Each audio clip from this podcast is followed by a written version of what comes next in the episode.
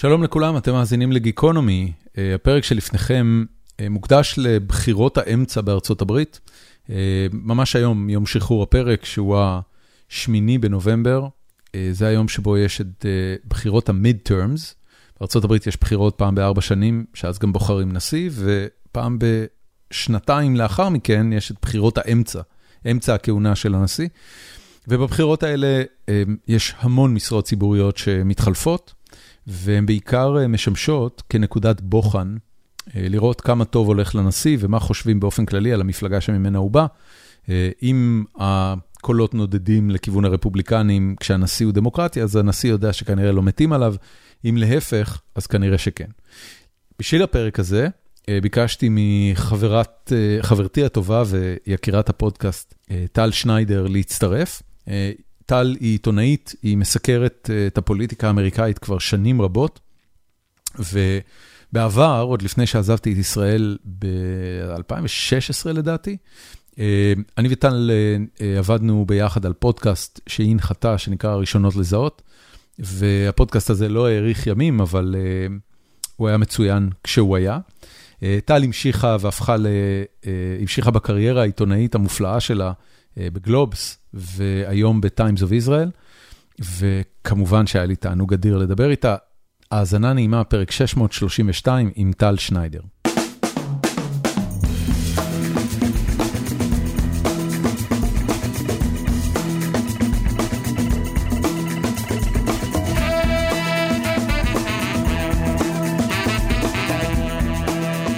היי.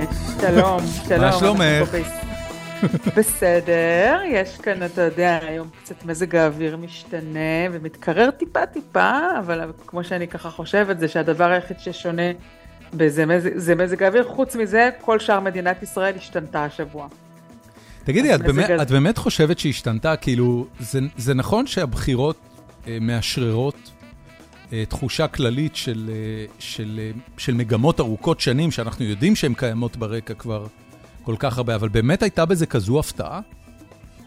לא, לא אמרתי שהייתה הפתעה, אבל אמרתי, מדינת ישראל של אחרי ראשון בנובמבר 2022, היא פשוט לא אותה מדינה. תסבירי. היא... תראה, קבוצה מאוד גדולה של אנשים בחרה ב... באדם ובקבוצה שהם עם רקע כהניסטי, גזעני מוצהר, אנשים שהיו, אחד מהם היה מעורב בהסתה של ראש ממשלה שנרצח, אדם שהורשע שמונה פעמים בעבירות שונות שקשורות להסתה. יש הבדל באמת להיות... כל כך גדול בין האנשים האלה שנכנסו עכשיו לכנסת לבין אה, שלל המורשעים האחרים בפלילים, או הנאשמים האחרים בפלילים שהסתובבו בכנסת בשנים האחרונות? כאילו, איפה ברמה האישית שלך, איפה העבירות של בן גביר או סמוטריץ', שאגב היה בכנסת הקודמת? סמוטריץ' אין לו עבירות, אוקיי, בוא נתחיל בזה. בסדר, אז סליחה, לא סמוטריץ'. הוא נעצר בעברו כשהוא היה צעיר, הוא הפגין הפגנות, הוא גם, הוא גם נעצר עם חומרי דלק, אבל הוא היה בדרכו להפגנות, לא הסית נש... אישית נגד מנהיג. אוקיי, אז אנחנו מדברים על בן גביר וחבריו. כן, האם, בן האם, גביר. האם בן גביר וחבריו זה בעינייך מדרגה שונה מההתנהלות, למשל, שאנחנו היום יודעים שליצמן עזר לפדופילית להימלט ממשפט במשך שנים, ולמעשה ברח מהכנסת רק כדי למלט את עצמו מהדין? תראה, זה קצת לא נעים לך ולי לדבר על מדרגים פה של... אין לנו של, ברירה, זה, זה מדרגים של, של עבירות פליליות, כן? אבל נכון, אבל ליצמן ודרעי לצורך העניין עשו סוג של עבירות בין האדם לסביבתו המיידית, או עבירות, סוג של עבירות כלכליות, אינטרסנטיות. לבין אנחנו מדברים פה על אדם מלכה, שפוטנציאל, מלכה... הת... שפוטנציאל התב... התבערה שלו למזרח התיכון יכול להביא למותם של, של עשרות, מאות ואלפי אנשים, יכול לגרום מלחמה. זה מה לעשות, אני, אני לא יכולה לראות את זה באותה צורה. Okay. רק לדבר על מה שאפשר לעשות על הר הבית, זה הרי חבית חומר נפץ המזרח התיכונית המוכרת לנו. כן. חלילה וחס, אני לא מפחיתה מה... מליצמן, אבל, אבל ליצמן לא בעצמו פגע מינית חס וחלילה באישה. זאת אומרת, החשש שלך הוא מתבערה אזורית. ברור. ואת לא חושבת שמנגנוני ה... מנגנוני הריסון הישראלים, ובראשם אגב ביבי, שהוא אולי אחד הגורמים הכי ממתנים אה, של הימין מלגרום לתבערות אה, אה, אה, פוליטיות מדיניות, את לא חושבת שהם מספיקים כדי לרסן גם, אה, גם אה, קשקשן כמו בן גביר? ואגב, אה, אני, אני רק אגיד, אני מתייחס לבן גביר, מה שקראו לו בשכונה אצלנו, ארס צעצוע. אני חושב שהוא עושה המון רעש, והוא, בזכות זה שהוא עשה רעש, הוא קיבל לא מעט מושבים בכנסת, אבל, אבל אני, אני חושב שפוטנציאל הנזק האמיתי שלו מסתכם בזה, מסתכם בפרובוקציות. את לא חושבת שמנגנוני ההגנה הישראלים ידעו למנן את הפרובוקציות שלו? לא. Okay. אני חושבת שיש היום אה, רוב מאוד גדול בציבור לרצון של יהודים להתפלל על הר הבית. זה קיבל ביטוי מאוד מוחשי בבחירות. הנושא הזה הוא חומר תבערה מזרח תיכוני.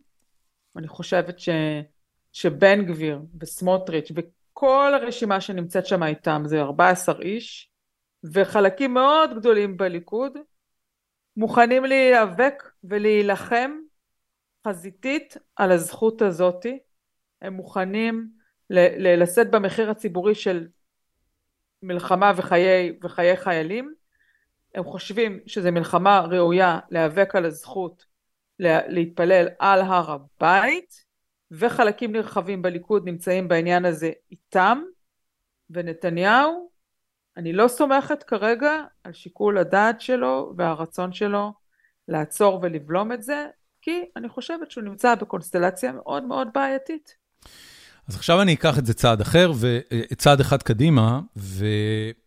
ואני אגיד לך, יותר מכל דבר אחר, התוצאה של הבחירות, אה, היו בעיניי אה, קריאת השכמה לציבור הממלכתי-חילוני אה, במדינת ישראל, אה, וההשכמה היא, אתם אינכם הממלכה.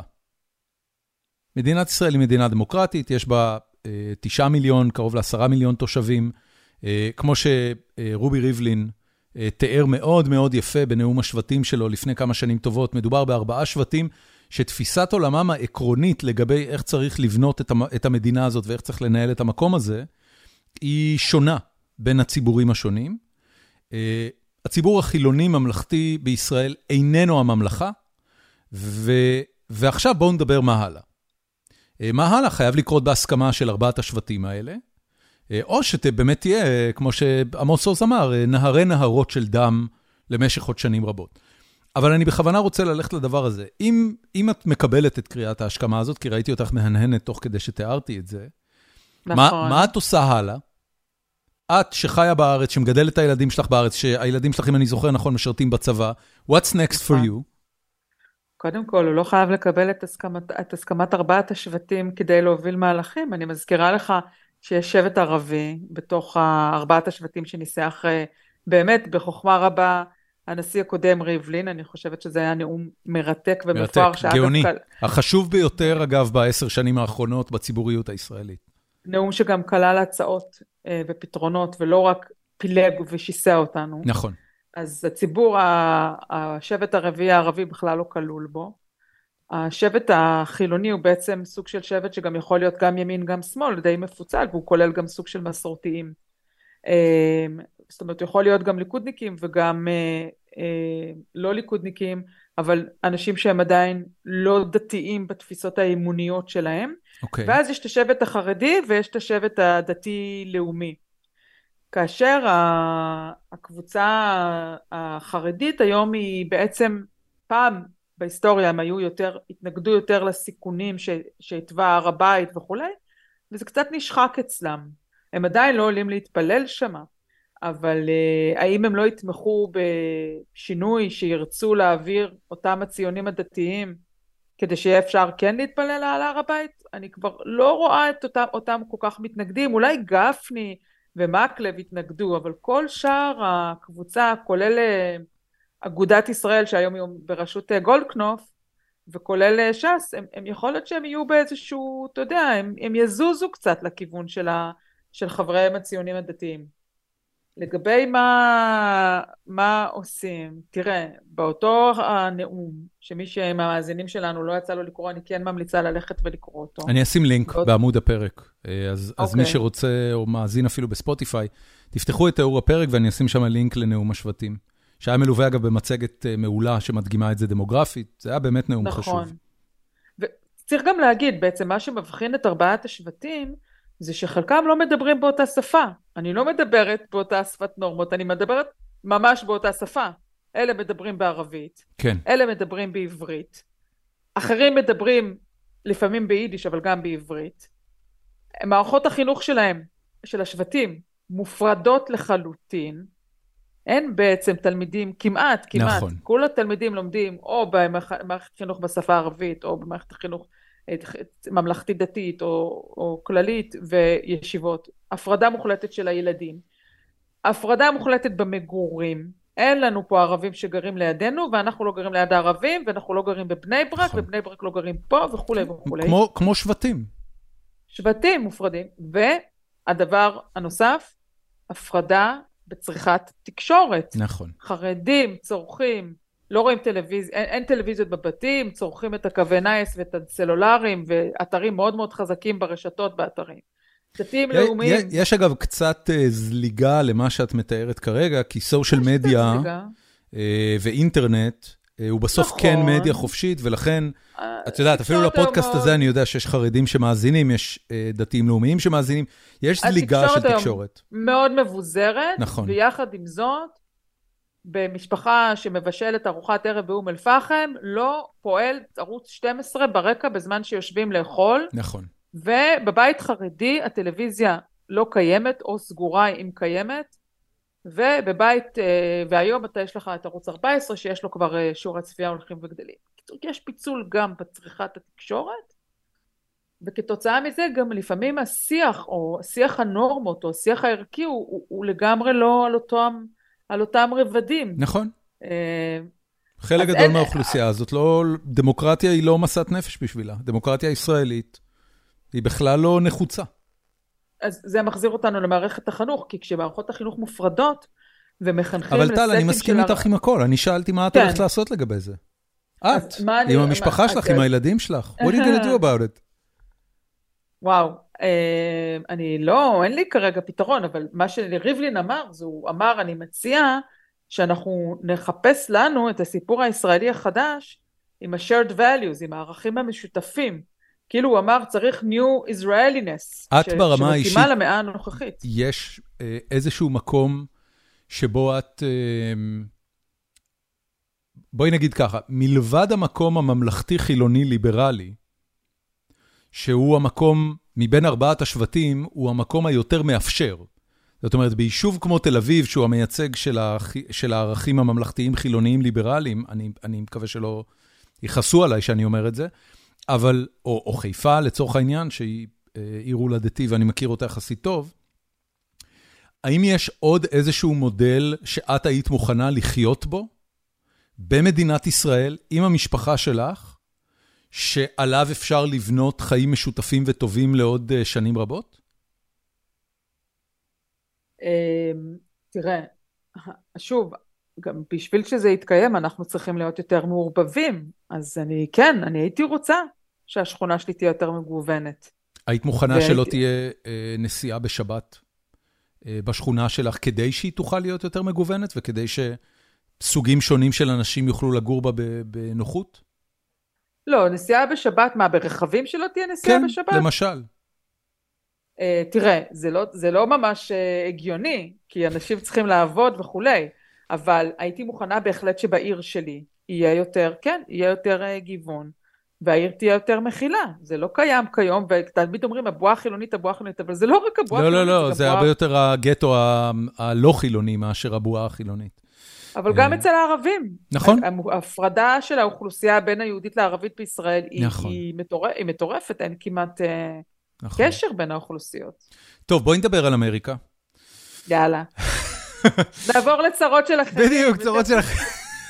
כן. הרבה יותר סימפטי. תקציר האירועים עד לרגע זה, ואני אומר את זה בתור מישהו שחי באמריקה, אבל, אבל אני אשאל אותך, בבואנו לבחירות האמצע האלה, שבעצם חלות מחר, למרות שההצבעה המוקדמת כבר רצה כמה שבועות, ואני הצבעתי ביום שישי האחרון, מה לדעתך הם הדברים המהותיים על הפרק של הציבור האמריקאי שהולך לבחור את נציגיו? כמובן שהנושא הכלכלי הוא תמיד מעל הכל. אוקיי. תמיד באמריקה הוא מעל הכל. וכשהמפלגה הדמוקרטית רצה על קמפיין של סכנה לדמוקרטיה, אז היא קצת מפספסת את מה שהאנשים בעצם אומרים לה, עזבו אותנו סכנה לדמוקרטיה, מה, מה עם, המחירים? מה עם מחירי הדלק? מה עם, ה, עם התור לרופא? כאילו, זה כמעט תמיד המקרה בארצות הברית. אה? הם אנשים, יש אנשים מאוד אידיאולוגיים באמריקה, הנושא של ההפלות הוא מאוד חשוב להם, אבל יותר מנושא ההפלות חשוב כנראה האינפלציה ומחיר הגלון, הכמות הדולרים כן. שצריך לשלם פר גלון. אז אני, אני על זה יכול אה, לתאר מגוף ראשון, מה שנקרא, מה קרה פה ב, אה, בשנתיים האחרונות, שהן בעצם השנתיים של מאז שביידן עלה לשלטון, או, או נכנס לנשיאות, לא יודע אם עלה לשלטון זה הביטוי. כשאני אה, חייתי בקליפורניה עד לפני שנה וחצי, אז, אז אה, מחיר גלון דלק שם אה, לפני קורונה היה באזור ה... לא יודע מה, שלושה דולר, משהו כזה, שלושה וחצי דולר. הוא זינק דרמטית בשנה וחצי האלה, ואז לפני שנה וחצי עברנו לטקסס, ובטקסס, כשאנחנו הגענו לפה, טקסס היא מדינה הרבה יותר זולה מקליפורניה, גלון דלק עלה... קליפורניה הכי זולה תמיד במחירי הדלק, הכי יקרה אולי. הכי יקרה. הכי יקרה, סליחה. אה, היסטורית, תמיד היא הייתה, כי המיסים שם יותר יקרים. נכון, נכון, נכון. אז, אז בטקסס, כשאנחנו הגענו לפה, גלון דלק עלה באזור ה-2.3, הוא טיפס כמעט עד 5 לפני uh, חצי שנה, ואז התחילו העלאות הריבית של הפד, של הבנק המרכזי האמריקאי, שהתחילו לרסן את האינפלציה, וכנראה שהיו אגב עוד פעולות, זאת אומרת, אני לא מעלה בדעתי שהעלאות הריבית, שמשפיעות בעיקר על לקיחת חוב, משכנתאות וכולי, השפיעו כל כך על מחיר הדלק, זה בעיקר פעולות אחרות שביידן עשה, ו... והיום אנחנו עומדים באזור השלושה דולר, זאת אומרת, זה עדיין, אמ, זה עדיין כמעט 25 אחוז מעל מה שהיה לפני שנה, שזה המון, 25 אחוז עליית מחירים. אה, בדלק בשנה, שנה וחצי. אה, אני לא חושב שאי פעם זה יחזור לרמות של אה, של לפני שנה וחצי, זאת אומרת, אני לא רואה את זה מגיע ל-2.3, זה כרגע יציב על 3 דולר כבר כמה חודשים טובים, ו, ובחודשים האלה הפד המשיך להעלות את הריבית. זאת אומרת, הכלכלה לגמרי לגמרי הולכת ומתקררת, וצריך להגיד שחלק גדול מהאינפלציה הזאת היא תוצר של מה שקרה בזמן קורונה, כי מה שקרה בזמן קורונה זה שביידן, ממשל ביידן, אה, יצא ביוזמת ה-relief, אה, כן. ההקלה על המצוקה הכלכלית העצומה שקורונה עוררה אצל אה, אנשים, ופשוט התחילו להדפיס כסף ולחלק צ'קים לכל מי שאפשר, כדי שישרדו את התקופה המזעזעת הזאת של סגרים ו, וירידה דרמטית בפרנסה. פיטורים, סגרים. דווקא פיטורים לא. אחוזי האבטלה בארצות הברית הם נמוכים מאי פעם. זאת אומרת, זה קטע מעניין. לא, אבל היה תקופה אה, את מדברת על קורונה, כן, כן, כן, כן. שלא עבדו. כן. לא בדיוק פיטורים, היה את הפורלו. פרלו, פרלו זה מילה באנגלית שהמשמעות שלה היא... אה, חל"ת. כן, כן, חל"ת, מה שאנחנו קוראים חל"ת, נכון. אבל הייתה, היה חשש לפרנסה, והחשש מייצר את האווירה שמייצרת עוד אה, פחות צרכן. קיצור, יש את ההשפעות שרואים אותן בכל העולם למען האמת. נכון. ואגב, ארה"ב עכשיו נמצאת, אה, לפחות בהייטק, אני לא יודע איך זה במגזרים אחרים, כי את יודעת, בכל הרשתות שבהן יוצא לנו להסתובב, אה, מגייסים עובדים כמו משוגעים. אז, אז בן אדם שעוזב הייטק, אומנם אין לו שום מוטיבציה ללכת לעבוד במקדונלדס, אבל מינימום וייג' אמפלואיז, יש להם עבודה כמה שהם רק רוצים. ויש רק mm-hmm. תחרות בין מקומות העבודה. אבל מהבחינה הזאת, המצב הכלכלי הוא לא קטסטרופה. כאילו, יש ריבית וצריך להתמודד עם ריבית, אבל המצב הוא לא גרוע. אוקיי, אבל יש פחדים. נכון. Uh, שנובעים, יש, יש פחדים שמשפיעים על השווקים, שנובעים ממשבר אנרגיה גלובלי, ויש uh, דיווחים שארצות הברית לא מצליחה במגעים שלה עם סעודיה, וכועסת, ואז הצפי של מה שיהיה מחירי הדלק הוא, כמו שאתה אומר, זה, זה כבר לא ירד ובטח יעלה. והדברים האלו משפיעים על האנשים, למרות שאתה בצדק אומר שהמצב אולי לא עד כדי כך גרוע, אבל אתה יודע, אתה חי אולי בטקסס שהיא במצב אה, אה, אולי יותר טוב, וזה... זה נכון, אני לא, אני לא יודע מה קורה, כל, נכון, זה מאוד, אני מאוד כל, מוטה. זה מאוד לוקאלי, בשיטה מאוד מבוזרת, ובכל מקום מרגישים אחרת, ואני גם חושבת, נוטה להאמין שהרשתות התקשורת המרכזיות לא לגמרי משפיעות על מה שחושבים בוויסקונסין, בג'ורג'יה, באריזונה, ובכל מקום יש לו את האישוס שלו. מה בכל זאת אז... הגורמים שיכולים לשחק לידיהם של הדמוקרטים במיד-טרמס האלה? תראה, יש כמובן את הנושא של ההפלות, שאני חושבת נכון. שהוא נגע, נגע בבטן הרכה של המון אמריקאים. נכון. ממש נגע. בלי הסיפור הזה, יכול להיות שמה שנקרא ה-red wave, הגל האדום, היה עצום. בגלל הסיפור הזה, הם איכשהו מצליחים ככה, ל, ל, יהיו הפסדים פה, אבל פחות גדולים. אולי, אולי פחות גדולים. למרות שאני חייבת להגיד לך שהיום שמעתי ניתוח שגם בסנאט בגלל שיש כל כך הרבה מדינות צמודות, יכול להיות בסופו של דבר שזה יהיה 50-50 כמו היום, אבל גם יכול להיות שהם יגיעו ל-53 הרפובליקנים, וזה כבר הפסד כביר. כן. בסופו של דבר זה לא באמת משנה, כי ברגע שיש להם 51 זה הפסד וגמרנו. כן. אמ, אין, אין הרבה אבל... נושאים אה, שהם מה שמכונה נון פרטיזן, לא, לא מפלגתיים, שהדמוקרטים יכולים להעביר בסנאט בלי רוב. זו שאלה. אה, לא, זה נשמע כמו הצהרה, אבל אני שואל. לא, לא, הפוליטיקה היום היא מאוד משוסעת. אוקיי. ובעצם אין כמעט אה, נושא שמצליחים, פעם היו עושים משא ומתן עם הצד השני ומשכנעים אותו ואומרים אוקיי נעשה קצת ויתורים לפה ויתורים לשם אין נגמר זה גם בישראל אתה רואה כי לא מצליחים בכלל להתגבר על אה, על, על, על הפערים בין הצדדים ולהביא לאיזשהם הסכמות. תראי, ישראל זה הרבה יותר אה, חמור, ישראל הייתה בין, בין לבין מערכות בחירות אה, כמעט ארבע שנים עכשיו. כן. אז... שלוש וחצי שנים, שלוש וחצי חמש שנים. מערכות בחירות, שבשנה האחרונה ראינו שגם בנושאים שהליכוד מסכים לגביהם, הוא לא הסכים בשום פנים ואופן לתמוך ולו רק בשביל להיות בצד המתנגד, וזה מה שנקרא מהטקסטבוק של מיץ' מקונל, זאת אומרת, מתנגדים ויהי מה. כן. לא מוכנים בשום פנים ואופן. אין שום דבר טוב בחקיקה הדמוקרטית, שום דבר שיכול לעזור.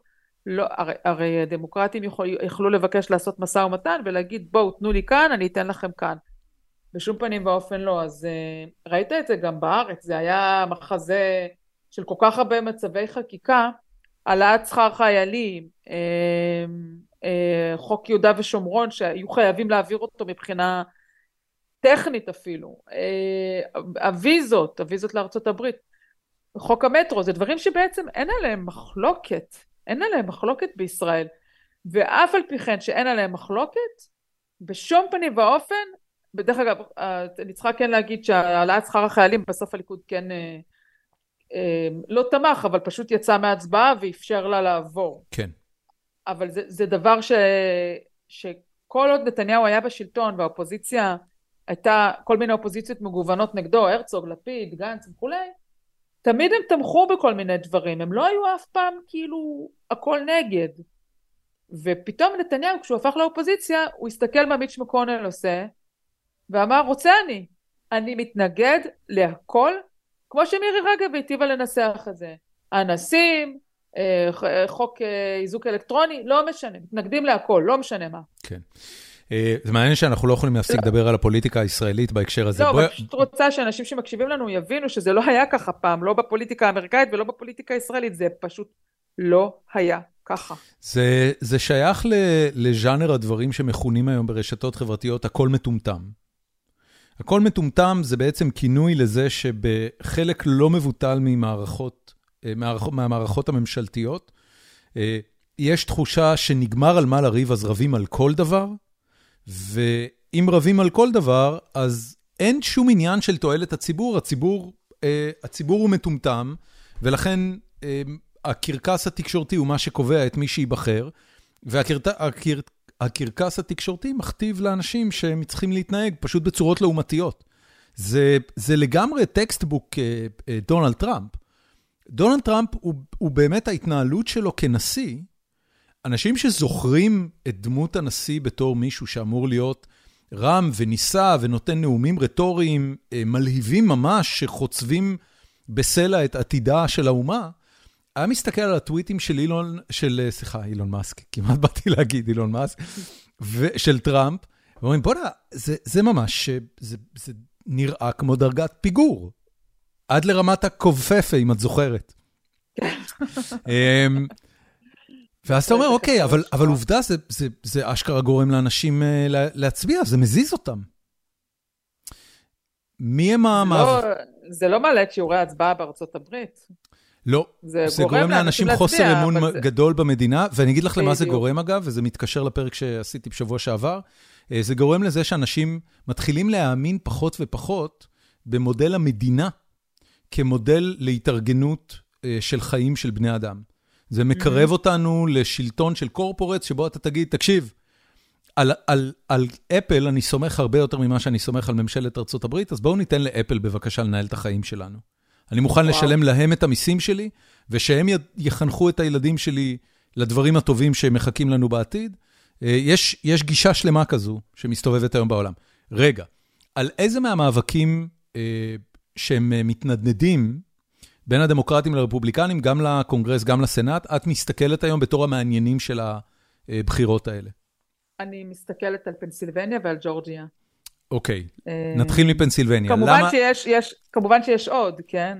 אז, אה, אז למה רק שני, למה שני אלה במקום הראשון?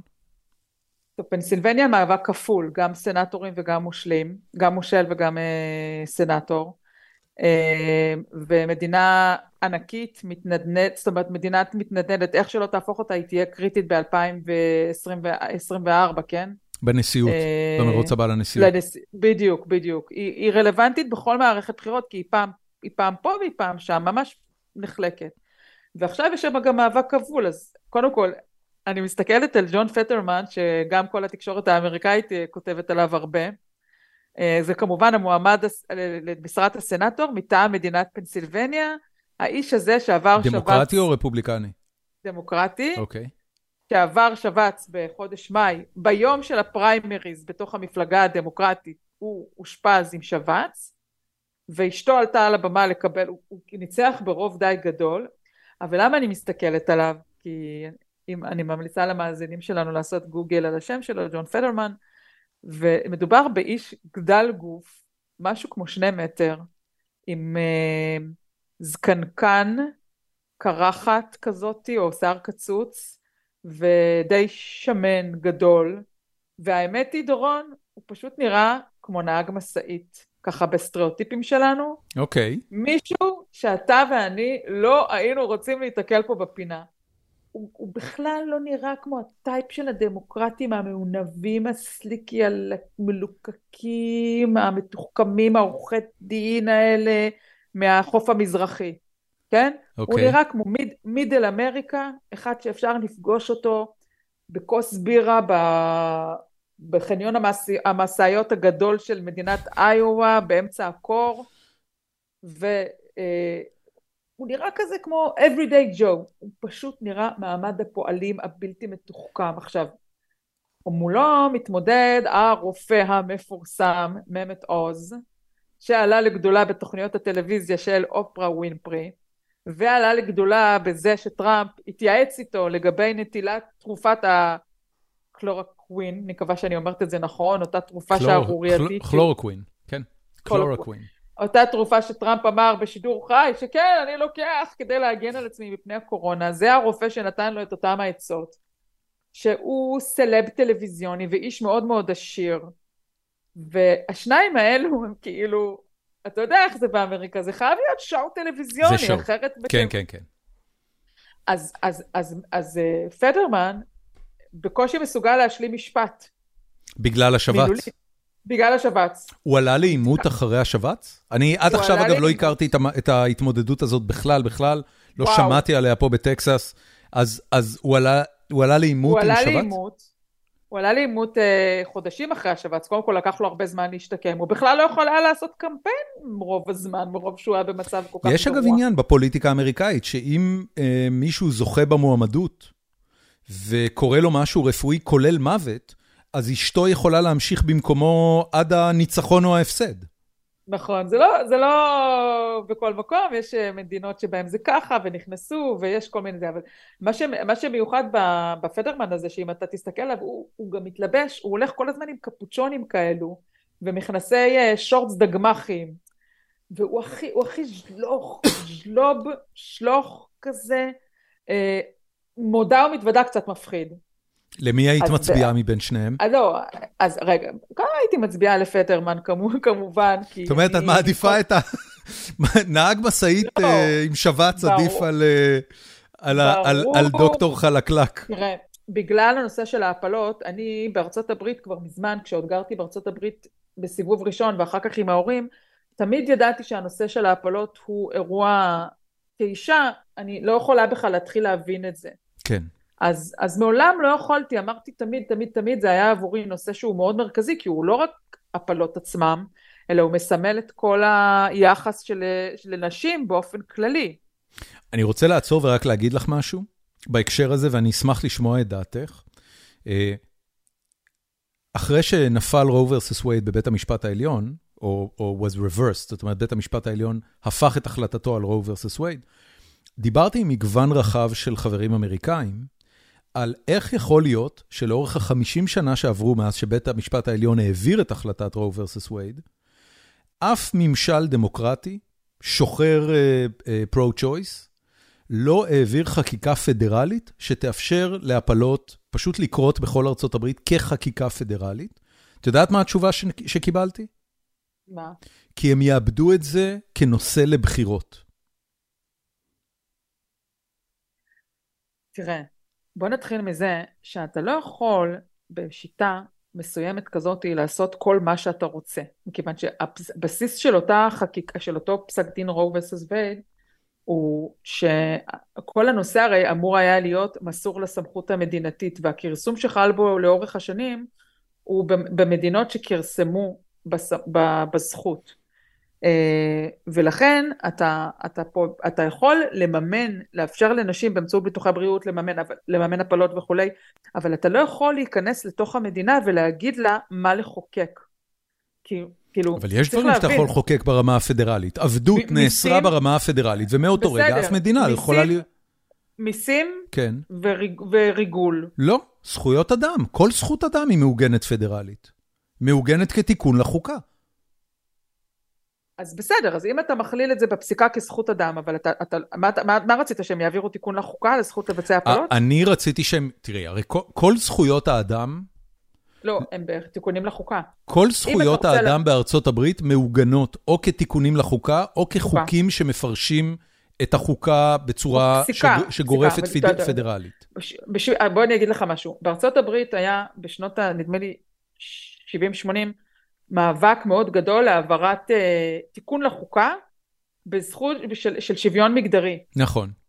וזה עבר כבר איזה, זה צריך הרי לעבור, uh, נדמה לי 34 מדינות בשביל להתקבל להיות תיקון לחוקה. אוקיי. זה עבר כבר כמעט, זה עבר כבר כמעט 30 מדינות, וזה היה קמפיין עצום, מטורף של המפלגה הרפובליקנית שהפחידה את האנשים שיגייסו את הבנות שלהם לצבא. וכתוצאה מחוק שיווי הזכויות, כן, שלוש ארבע מדינות... אם חס וחלילה יש גיוס חובה, אז חייבים לגייס גם את הנשים. ואז שלוש ארבע המדינות האחרונות נתקעו, לא הצליחו, וכל הפרויקט הזה שלקח שלוש או ארבע שנים להתעסק איתו, כי צריך לעבור ממדינה למדינה, כל הפרויקט קרס. בקיצור, אז מה, מה שאת אומרת, ברגע שאת פרו-צ'וייס, uh, uh, הדבר הזה אוטומטית מכתיב הצבעה לדמוקרטים, זה לא משנה מי המועמד בעינייך? לא משנה. ברור, הבנתי, אין, אוקיי. אין, דרך, אין דרך אחרת עכשיו. אוקיי. אה, ממת עוז, כן, רק פשוט להגיד את ההבדלים, הוא, הוא פשוט, הוא כל כך, אה, הם, הם, הם כל כך נוגדים, ממת עוז הוא באמת סוג של חתיך, סלב, מדבר רהוט, בן אדם מובהק שאתה, ואז מה קורה? אתה צופה, אתה צופה בשניהם, ואתה צופה בפטרמן, שמתחיל לגמגם, ולא מצליח להשלים משפט, ונראה אדם, כמה שהוא גדול וענק, ככה הוא חולה וחלש, שזה איזשהו ניגוד מטורף בין הגודל הפיזי שלו לבין החולשה שלו מבחינה פיזית. ואתה רואה אותו ומתכווצת לך הבטן ואתה מתחיל לרחם על האיש. כי אתה רואה איש גדול שלא יכול להשלים משפט. זה מרסי ווט? זה לדעתך הולך להוביל אותו לניצחון? מה זה מרסי ווט? כי מה שקרה, א', אני לא יודעת אם הוא ינצח כי הם נורא צמודים, אבל אני חושבת שמה שקרה לאנשים זה שהתכווצה להם הבטן, בשנייה הראשונה אתה אומר, איך הדבר הזה יהיה סנאטור? הוא לא יכול לדבר בכלל, על מה אנחנו מדברים? זה גם כמובן נראה כאילו לא יכול לחשוב. ואז אחרי יממה אתה אומר, יואו, מסכן, כל כך, כל כך כל כך קשה. רגע, השבץ העלה את הסיכויים שלו להיבחר? מה מראים הסקרים לגביו? אז אה, הסקרים, אה, בוא אני רגע אסתכל, כי אני לא זוכרת בעל פה את כל הסקרים, אבל אה, אני, חושב, אני חושבת שהסקרים ביניהם נורא נורא צמודים. אני חושבת ש, שהוא מוביל טיפי, מה שנקרא, כזה, אתה יודע, ב, ב, בתוך, ה, בתוך המרווח הטעות, כמו שאומרים. כבר אני אומרת לך, את הסקר הכי אחרון שיש פה... לאן את נכנסת, אגב, לראות סקרים? אני נכנסת ל-real clear politics. real clear?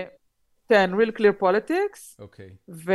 והסקרים הם, הם כן, אה, ממת עוז מוביל בשני אחוז, ופדרמן פה יש לו אחד שהוא, יש כמה, הם, בקיצור הם די צמודים, יש הובלה קלה של עוז בימים האחרונים, אבל זה הובלה באמת באמת קלה, וזה כבר הכל נופל כבר על השיעורי השתתפות, ואנחנו מכירים את זה, יבואו להצביע, לא יבואו להצביע, כל זה. אוקיי. Okay. וזה, וזה swing state קלאסי, זאת אומרת, הם פעם ככה, פעם ככה, אין שם איזה... כן. זה לא כמו טקסס, שפה הסיכוי שדמוקרט ייבחר הוא uh, שקול לסיכוי שירד פה שלג באוגוסט.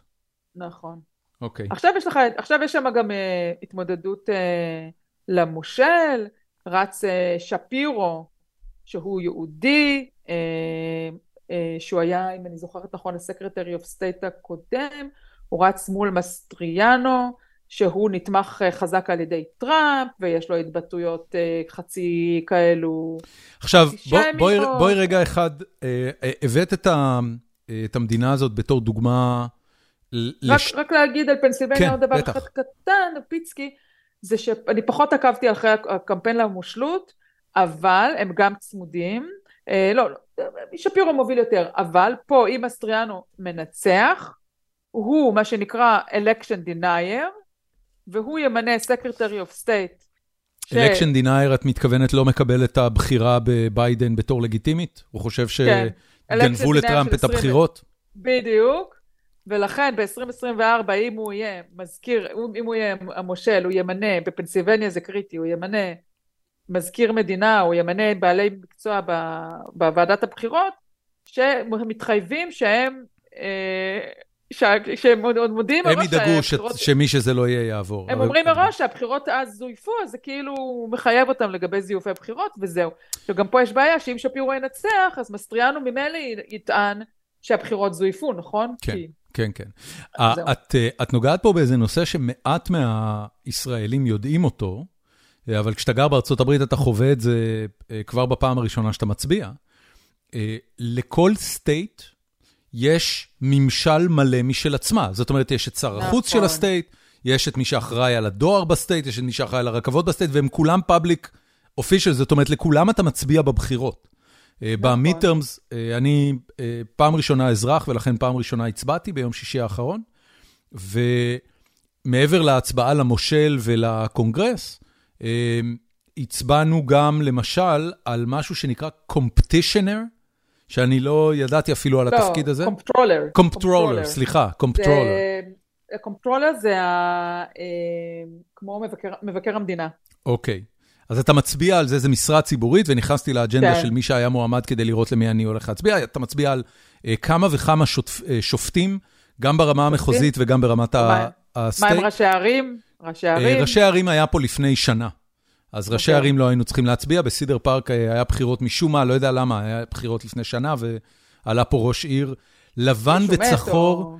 תקשיב, אחרי, שנבחר פה, אני, אני גר בפרבר של uh, uh, אוסטין שנקרא סידר פארק, או כמו שאנחנו מכנים אותו בעברית, גן ארז. ו- יפה. כש, תודה. כש... כשהצבענו לראשות העירייה, אז נכנסתי למניפסט של כל אחד מהמועמדים. תקשיבי, כזה plain vanilla לא נתקלת בחיים שלך. זה, כל מה שאני רוצה לעשות זה להביא שגשוג לתושבים תוך עמידה ביעדי התקציב. זהו, זה פחות או יותר כן. המניפסט של מועמד. טוב, לפחות לא רוצים לפרוץ את יעדי התקציב. נכון, נכון, כי הוא רפובליקני ולא דמוקרטי. תראה, מועמדים מקומיים זה סיפור אחר, ואתה יודע, יש ויכוחים. אבל בואי נחזור, על... מה, מהו הסטייט השני שבו את uh, המלצת לעקוב? אז, אז ג'ורג'יה זה מרוץ מרתק, שם יש לנו את... Uh, את uh, המועמד הרפובליקני בעל השם היידישי, הרשל, הרשל ווקר. הרשל ווקר. אתה, אתה צריך לדעת את השם הזה. את הרשל לא? ווקר? לא, לא כן. הכרתי. אני, אני מכיר את השם הרשל. שחקן מאוד מפורסם, שחקן מאוד מפורסם. באמת? כן. איפה הוא שיחק? כן, כוכב, כוכב הליגות, אה, אה, אני לא רוצה לעשות פה פדיחות, כמובן פוטבול, אבל אה, בוא אני... הרשל לא ווקר. פה... פתיחות. הוא שחור. אה, כן, פורמול פוטבול, כמובן. הבנתי. שני המועמדים שמה שחורים. שניהם. מהמם. גם הרשל ווקר. כל הכבוד לג'ורג'יה. וגם רפאל וורנוק. שני מועמדים שחורים. אה, רפאל וורנוק הוא הסנטור המכהן מטעם המפלגה הדמוקרטית, ומנסה להדיח אותו החבר הרפובליקני.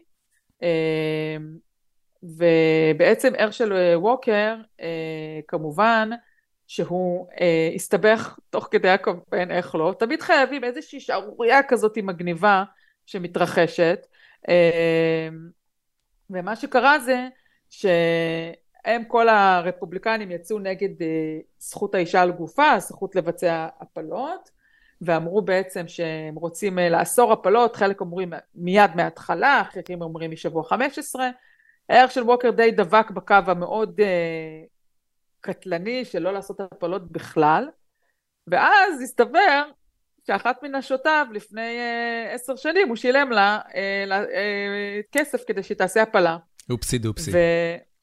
כן, ואז היא אה, יצאה עם זה, אני לא חושבת שהיא חשפה את שמה, היא לא אמרה בחדשות שהיא אשתו, היא אמרה שהיא מישהי שהוא היה איתה, הם קצת טשטשו את זה כדי תגידי, תגידי, איך ג'ורג'יה, שהיא מדינת דרום, אטלנטה היא הבירה שלה, זאת אומרת, היא הייתה בירת הדרום האמריקאי, איך כן. בכלל הגענו למצב שבו זה נהיה swing state?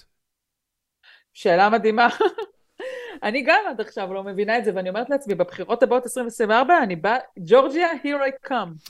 אגב, אני, כאילו, כן, אני כן יכול להגיד שהייתה לשם uh, הרבה הגירה uh, של הייטקיסטים. בשנים האחרונות, יש לנו זוג חברים שעבר מהביי אריה, כמו שאנחנו עברנו לאוסטין, כן. הם עברו לג'ורג'יה. Mm-hmm. יכול להיות שזה שינה את זה, אני, אני, תראי, זה בטח לא נראה לי שהייטקיסטים עברו לשם בכמות שיכולה לשנות את הווט, אבל זה, זה עדיין עניין לא, מעניין. לא, זה דווקא כן יכול להיות, כי בווירג'יניה זה, זה התהליך שקרה, בצפון וירג'יניה, באזורים שצמודים לוושינגטון די.סי, אה, נוצר חגורת כזאת, כביש 66, שסביבו התרכזו המון המון המון חברות הייטק לפני נניח 20 שנה, וכתוצאה היה שם שינוי דמוגרפי מסיבי, שהשפיע על כל מדינת וירג'יניה, שהייתה תמיד תמיד מדינה אדומה, ופתאום ב-20 שנה האחרונות הפכה להיות סווינג.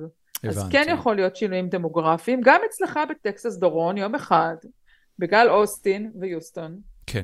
אה, יכולים להיות שינויים. נכון, אה, נכון. תראי, הש, השינוי כבר יהיו... קורה. אגב, אני, אני יכול להגיד לך, כי ציינת את זה קודם, אה, יש לנו חברים שגרים פה באזור, באוסטין, ובכל מה שקשור להתנהלות סביב קורונה, שביעות הרצון מגרג אבוט, המושל, הייתה מאוד גבוהה.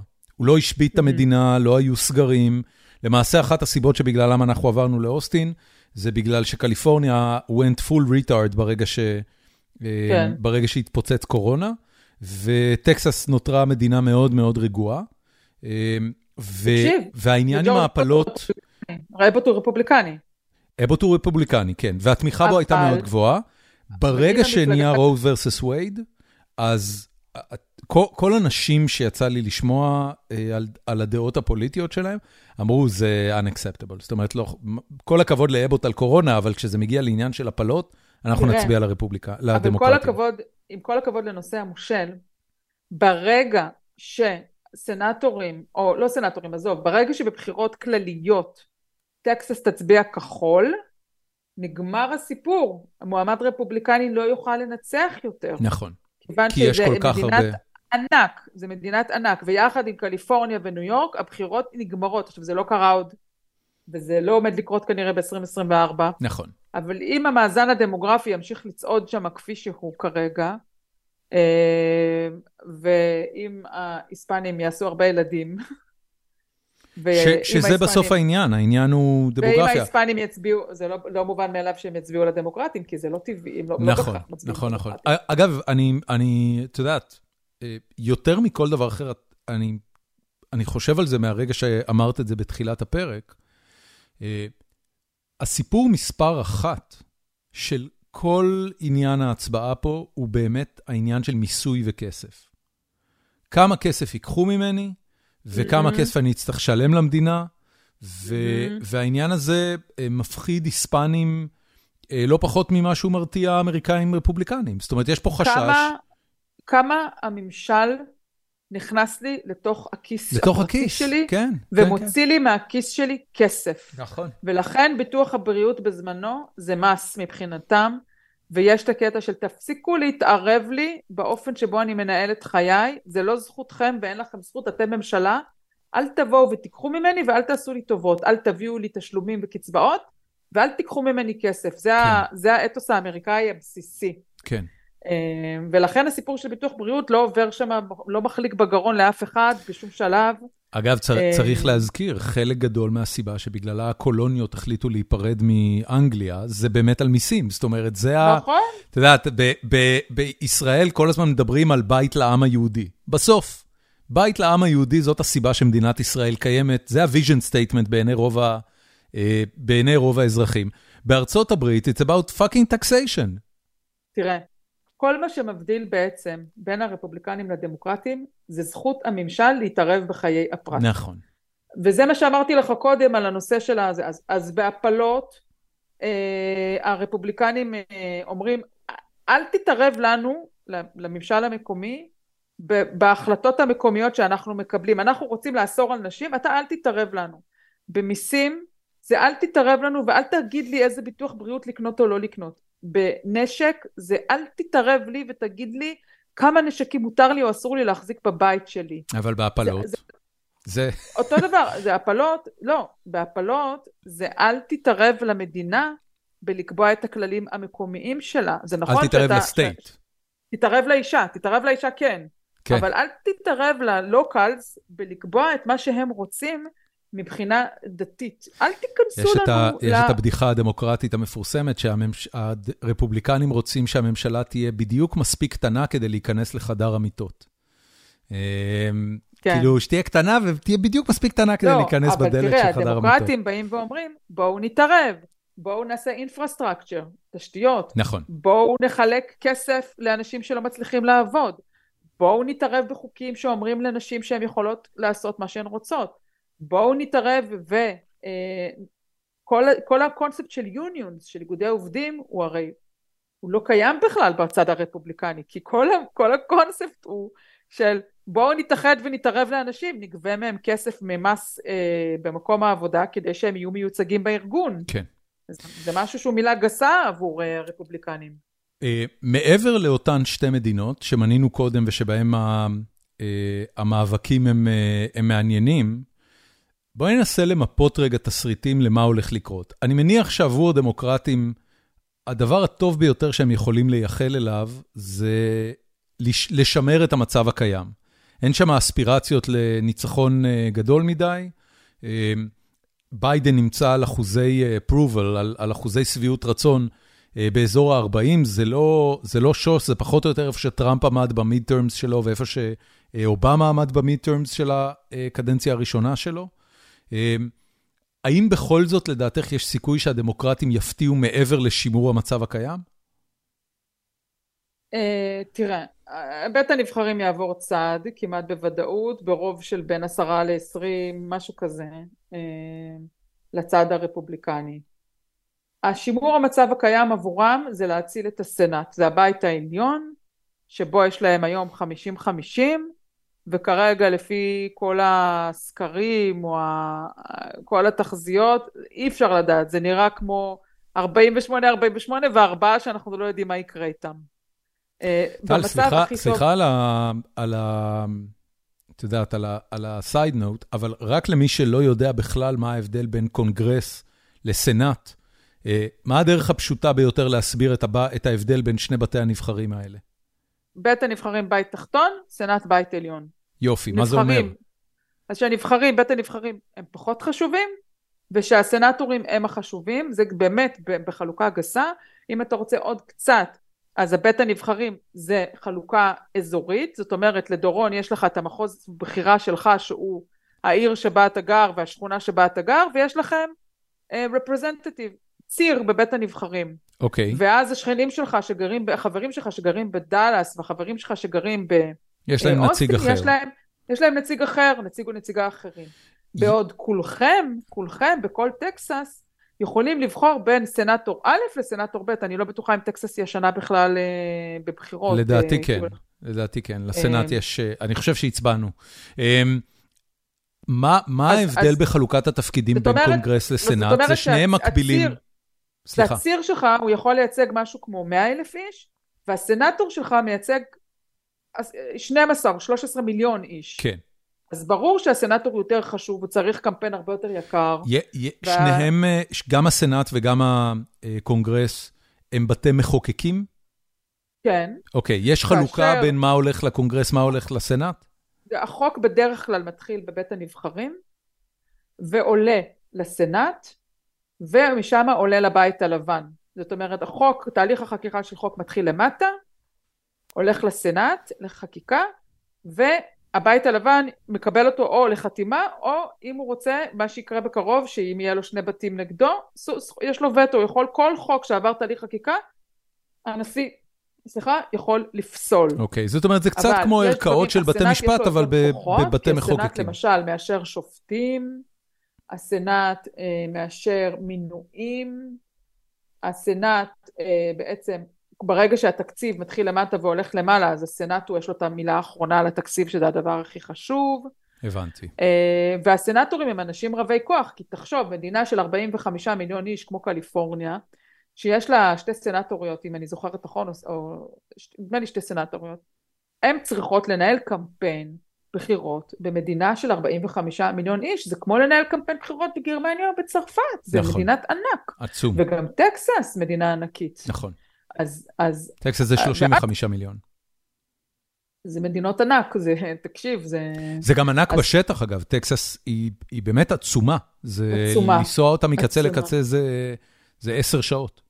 כן, זה מדינות ענקיות, אנחנו גם יודעים שהכלכלה של קליפורניה והכלכלה של טקסס הן לפעמים חזקות יותר מכלכלות אה, של מדינות אה, קליפורניה. קליפורניה בוודאי, נכון? לקליפורניה יש גם את סיליקון ואלי וגם את הוליווד, זה הכלכלה הרביעית בעולם אם אתה מפריד אותה מארצות הברית. לא, היא שביעית או שמינית, שביעית? אבל היא מאוד, אוקיי. היא בין עשר הכלכלות החזקות, כן, כאילו היא כן, קובעת, כן, כן, כן. ברגע שקליפורניה מחליטה שהם מוציאים את הרכבים המזהמים מחוץ לחוק, ב-2035, גמרנו, זה כל העולם יצטרך להתיישר לפי זה. כן. זה החלטה של מושל קליפורניה, שאגב מדברים עליו... זה לא, זה לא הוצאה לפ... מחוץ לחוק, זה החלטה שלא יימכרו מכוניות חדשות שאינן חשמליות. בסדר. ייקח עוד, uh, המשמעות... ייקח עוד 20 שנה עד שיפסיקו לה, להשתמש בפוסל פיולס. בואו, הם שמו יעדים, כן, זה אומר שהם כן, שמו כן, נורמה, כן. הם קבעו נורמה מסוימת. מושל קליפורניה, גאווין ניוסם, הוא אחד האנשים הכי חזקים, והוא רוצה להיות כנראה נשיא ארצות הברית, אם ביידן יואיל בטובו לפנות את המקום. אז... אתה יודע? כן. אוקיי, אז דיברנו קודם כל על scenario, אז אה, לפי מה שאני אה, שומע ממך, ההימור שלך הוא שהקונגרס הולך אה, להחליף ידיים ב margin של איזה 20 מושבים. הסנאט ישמור על תיקו, או לדעתך גם יהפוך לרפובליקני? אז כשאתה אומר קונגרס, אז אנחנו משתמשים במונח בית הנבחרים. אוקיי. כי הקונגרס, הקונגרס זה שניהם, זה בית הנבחרים אה, והסנאט אוקיי, ביחד. סליחה, אוקיי. אז ה House זה הבית הנמוך, אני מעריכה שיש שם פער של בין, בין חמישה עד שלושים, קשה לי לדעת, אבל אה, איפשהו באמצע כנראה אולי עשרים, משהו כזה. אוקיי. Okay.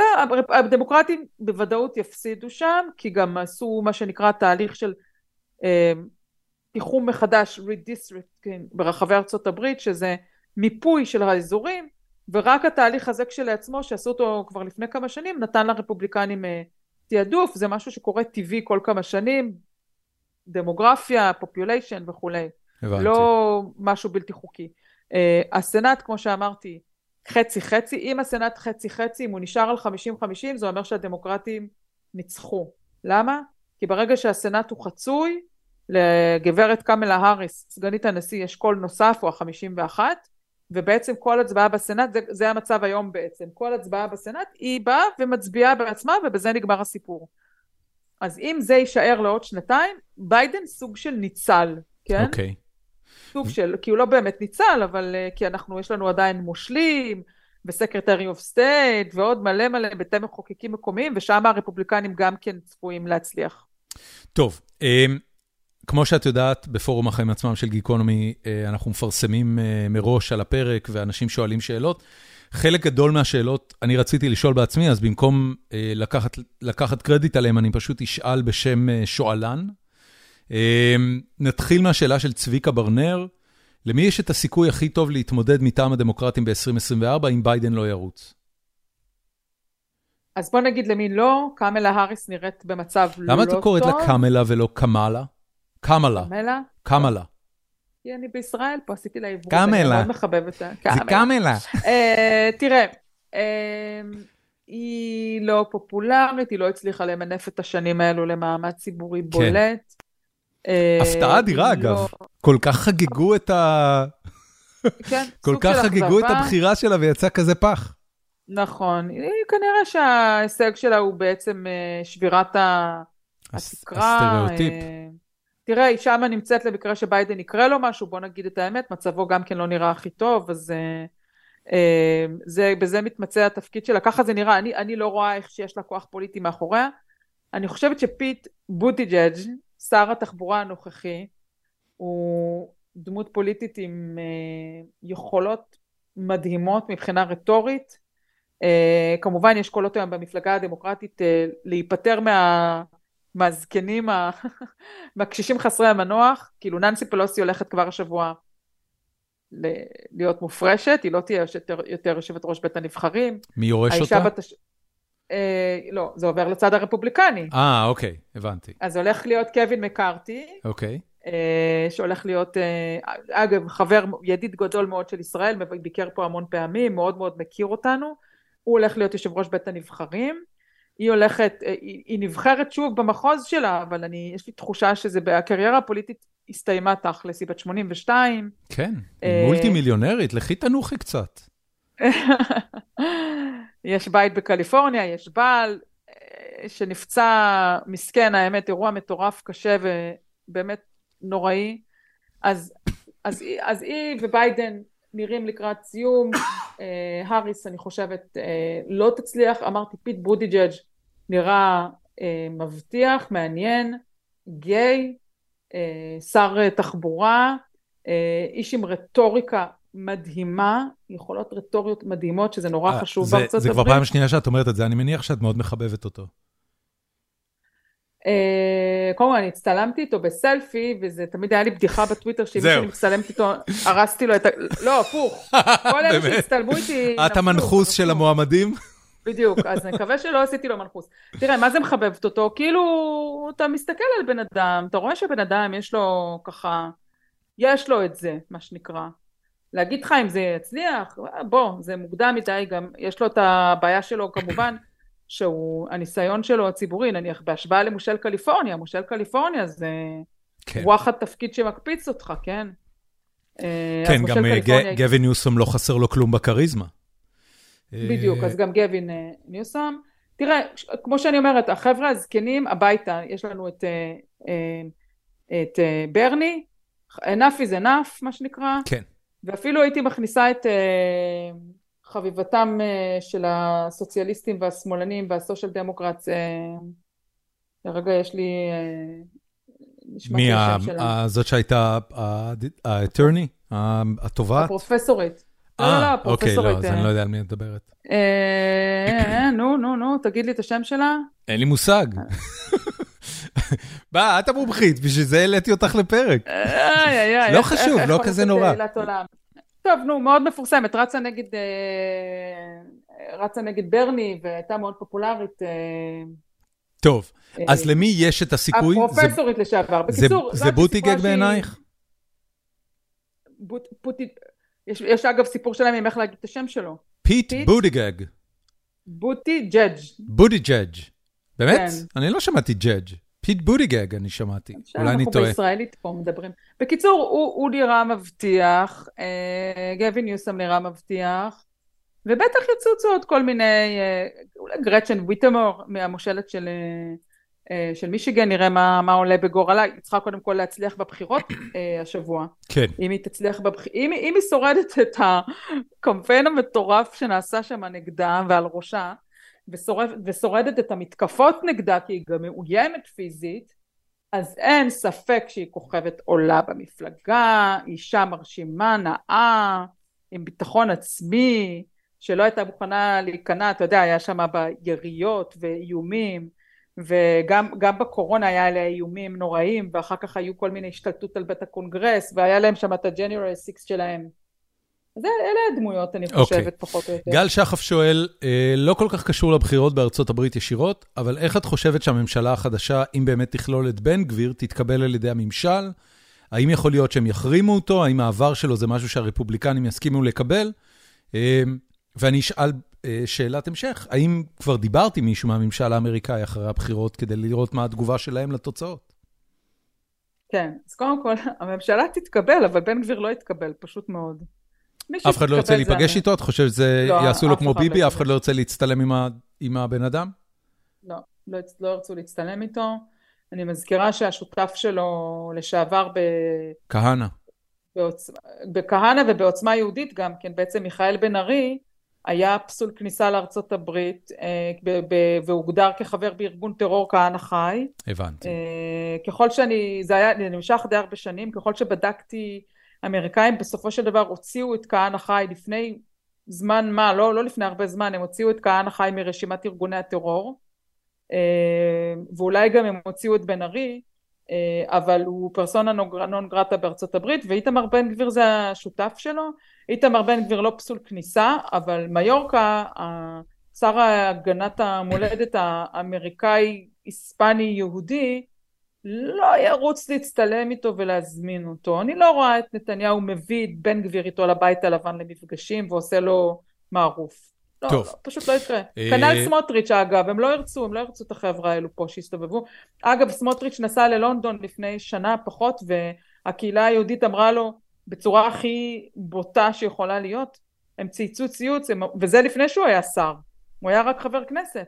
הם אמרו לו, אינך רצוי כאן, קח את עצמך ואת העמדות, העמדות הגזעניות שלך, תעלה על מטוס ותחזור לישראל. וזה הקהילה היהודית בבריטניה, שהיא עוד פחות שמאלנית ליברלית מהקהילה היהודית האמריקאית. הקהילה היהודית האמריקאית לא, לא תכתוב כזה דבר ככללי הדיפלומטיה. אבל מה שנאמר מאחורי הדלתות הסגורות זה ואני כן, אני פניתי לממשל, הם נתנו איזה תשובות כאלו מאוד uh, כלליות, פניתי להם אחרי הבחירות, הם אמרו כן. בואו נראה, בואו נראה, אנחנו ניתן לה action speaks for themselves, תראה, אם יתחיל פה, יתחיל פה מהומות בהר הבית, ויתחיל פה, uh, אתה יודע, הם רוצים להכניס בקווי היסוד uh, סיפוח, הכרה ביישובים וכולי, זה לא יעבור לא. Uh, בלי...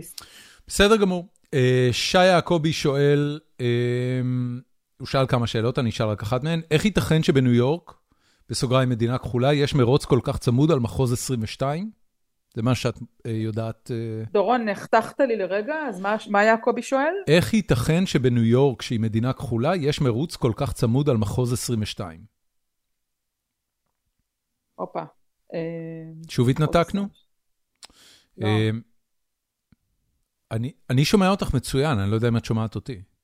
לא, לרגע התנתקת לי, אבל שנייה אחת, אה, מחוז 22, אתה חושב שאני יודעת בעל פה את המחוזות לפי המספרים אוקיי, שלהם? אוקיי, זה שי יעקבי מתקיל אותך. הוא גם אגב אומר, לא, ואני, אני, בזמן שאת מחפשת את זה, אני אומר, אה, השאלה השלישית שלו, מתי את חוזרת עם פודקאסט חדש, מתגעגעים פה, וזה מתווסף לעוד אה, אה, הודעה של עדי שריג, שכתבה מתה עליה וממש מתגעגעת לפודקאסט של המדריך לטראמפיסט. יא, איזה מחמאה, איזה כיף. למאזיננו שלא יודעים, אני אגיד שבתקופה של אה, מערכת הבחירות, לפני שנתיים, היה לך פודקאסט שעלה, אה, ולא ידעתי שהוא ירד, שנקרא המדריך לטראמפיסט, מדבר על הפוליטיקה האמריקאית כל שבוע.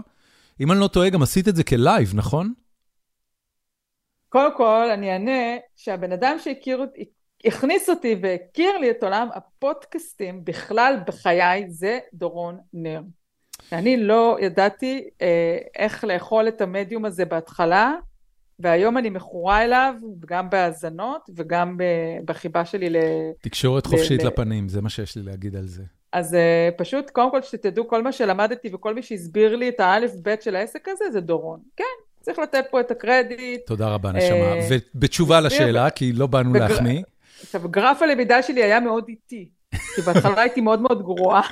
אוקיי. ולקח לי הרבה זמן, ובסופו של דבר, באמת בעיתון גלובס בזמנו, העליתי את הפודקאסט המדריך לטרמפיסט יחד עם אה, אורי פסובסקי, כי גם נורא נורא נהנינו מה... כמו כל התקשורת, מהסיפור הזה של אה, טראמפ וכל הבלגן הזה שזה, שהוא יצר סביבו. צריך לומר אה, לזכותו של טראמפ שהוא לא צופן. כאילו, זה בידור לא נורמלי. זה לא, שמדובר בראש המעצמה הגדולה בעולם זה כבר סיפור אחר, אבל הבן אדם הוא בידור לא נורמלי. בידור, אבל זה עכשיו כבר, זה כבר לא מצחיק יותר. לא, לא, זה לא מצחיק. אחרי השישה בינואר זה לא מצחיק. כן, לא, לא, זה הפך להיות באמת אה, נורא קשה. אה, וגם מאוד קשה לסקר איתה כל ה... באמת את הטירוף הזה. הגעת לתוצאה של מי רץ במחוז 22 בניו יורק? אז בזמן שאני מדברת, אתה יודע, אני לא לגמרי, אני חייבת להגיד שניו יורק היא לא אה, דבר שאנחנו בדרך כלל מסקרים, כי היא ככה, היא די כזאת צפויה. אה, ואני, אין לי, אין לי הרבה מה, מה, מה לתרום על המרוץ הזה, אני רואה שיש פה. דמוקרט שמתמודד ורפובליקנית שמתמודדת מולו, ואני לא, לא, לא קיצור, רואה לא ש... יודעת. אחי, לא חפש תשובות במקום אחר. אה, נדב וויזמן שואל, מה יקרה עם טראמפ עכשיו ובסוף הקדנציה של ביידן? טראמפ עכשיו יכריז על מועמדות, כמובן. במקביל הוא יקבל את ההודעה ממשרד המשפטים שפותחים special counsel ואישום בנושא, אני מעריכה שיהיה לפחות בנושא של המסמכים כתב אישום. המסמכים את מתכוונת לפשיטה על הבית שלו במער הלאגו כן, והמסמכים המסווגים כן. שהוא הוציא מהבית הלבן. כן, ובנוגע לסיפור של ה-January 6, ההשתלטות על הקונגרס, עשוי להיות שם גם כתב אישום, קצת יותר בעייתי מבחינה ראייתית, אבל יכול להיות שגם שם, והוא מיד יטען שכתבי האישום הוגשו אך ורק בגלל שהוא הודיע שהוא מתמודד, ואנחנו נעביר עכשיו שנתיים בוויכוחים מה נולד קודם, האם כתב האישום נולד קודם, או האם ההתמודדות שלו נולדה קודם, ומרוץ הסמכויות, כשהוא יגיד שזה הכל רדיפה פוליטית, ואז יגידו, כל האסטרטגים שיושבים בטלוויזיה יגידו, אתם רואים, בגלל שאתם רודפים אותו, לכן הסקרים שלו כל כך גבוהים, ואתם לא מבינים את העם האמיתי, האותנטי במידווסט שמעריץ אותו, ומקבל אישית את הרדיפה האישית נגדו כרדיפה אישית נגדם. מוכר לכם הטיעונים האלו? לי כן. כן, זה נשמע די מוכר. כן. אה, אה, אה, אנחנו, אנחנו תכף נגיע לדבר על תקשורת, כי את, ב, את, את את בנקודה שבה יכולה אה, באמת לדבר על שניהם, אבל, אה, אבל רק כדי לסגור את הנושא של טראמפ, מי לדעתך כן יהיה המועמד הרפובליקני ב-2024? חוץ מטראמפ? כן. לא, מי, מי בסוף ייבחר? זה יהיה דה סנטיס? מי זה יהיה? לא, אם טראמפ יתמודד ב-2024, רוב הסיכויים שהוא לוקח על כל מועמד אחר בתוך המפלגה.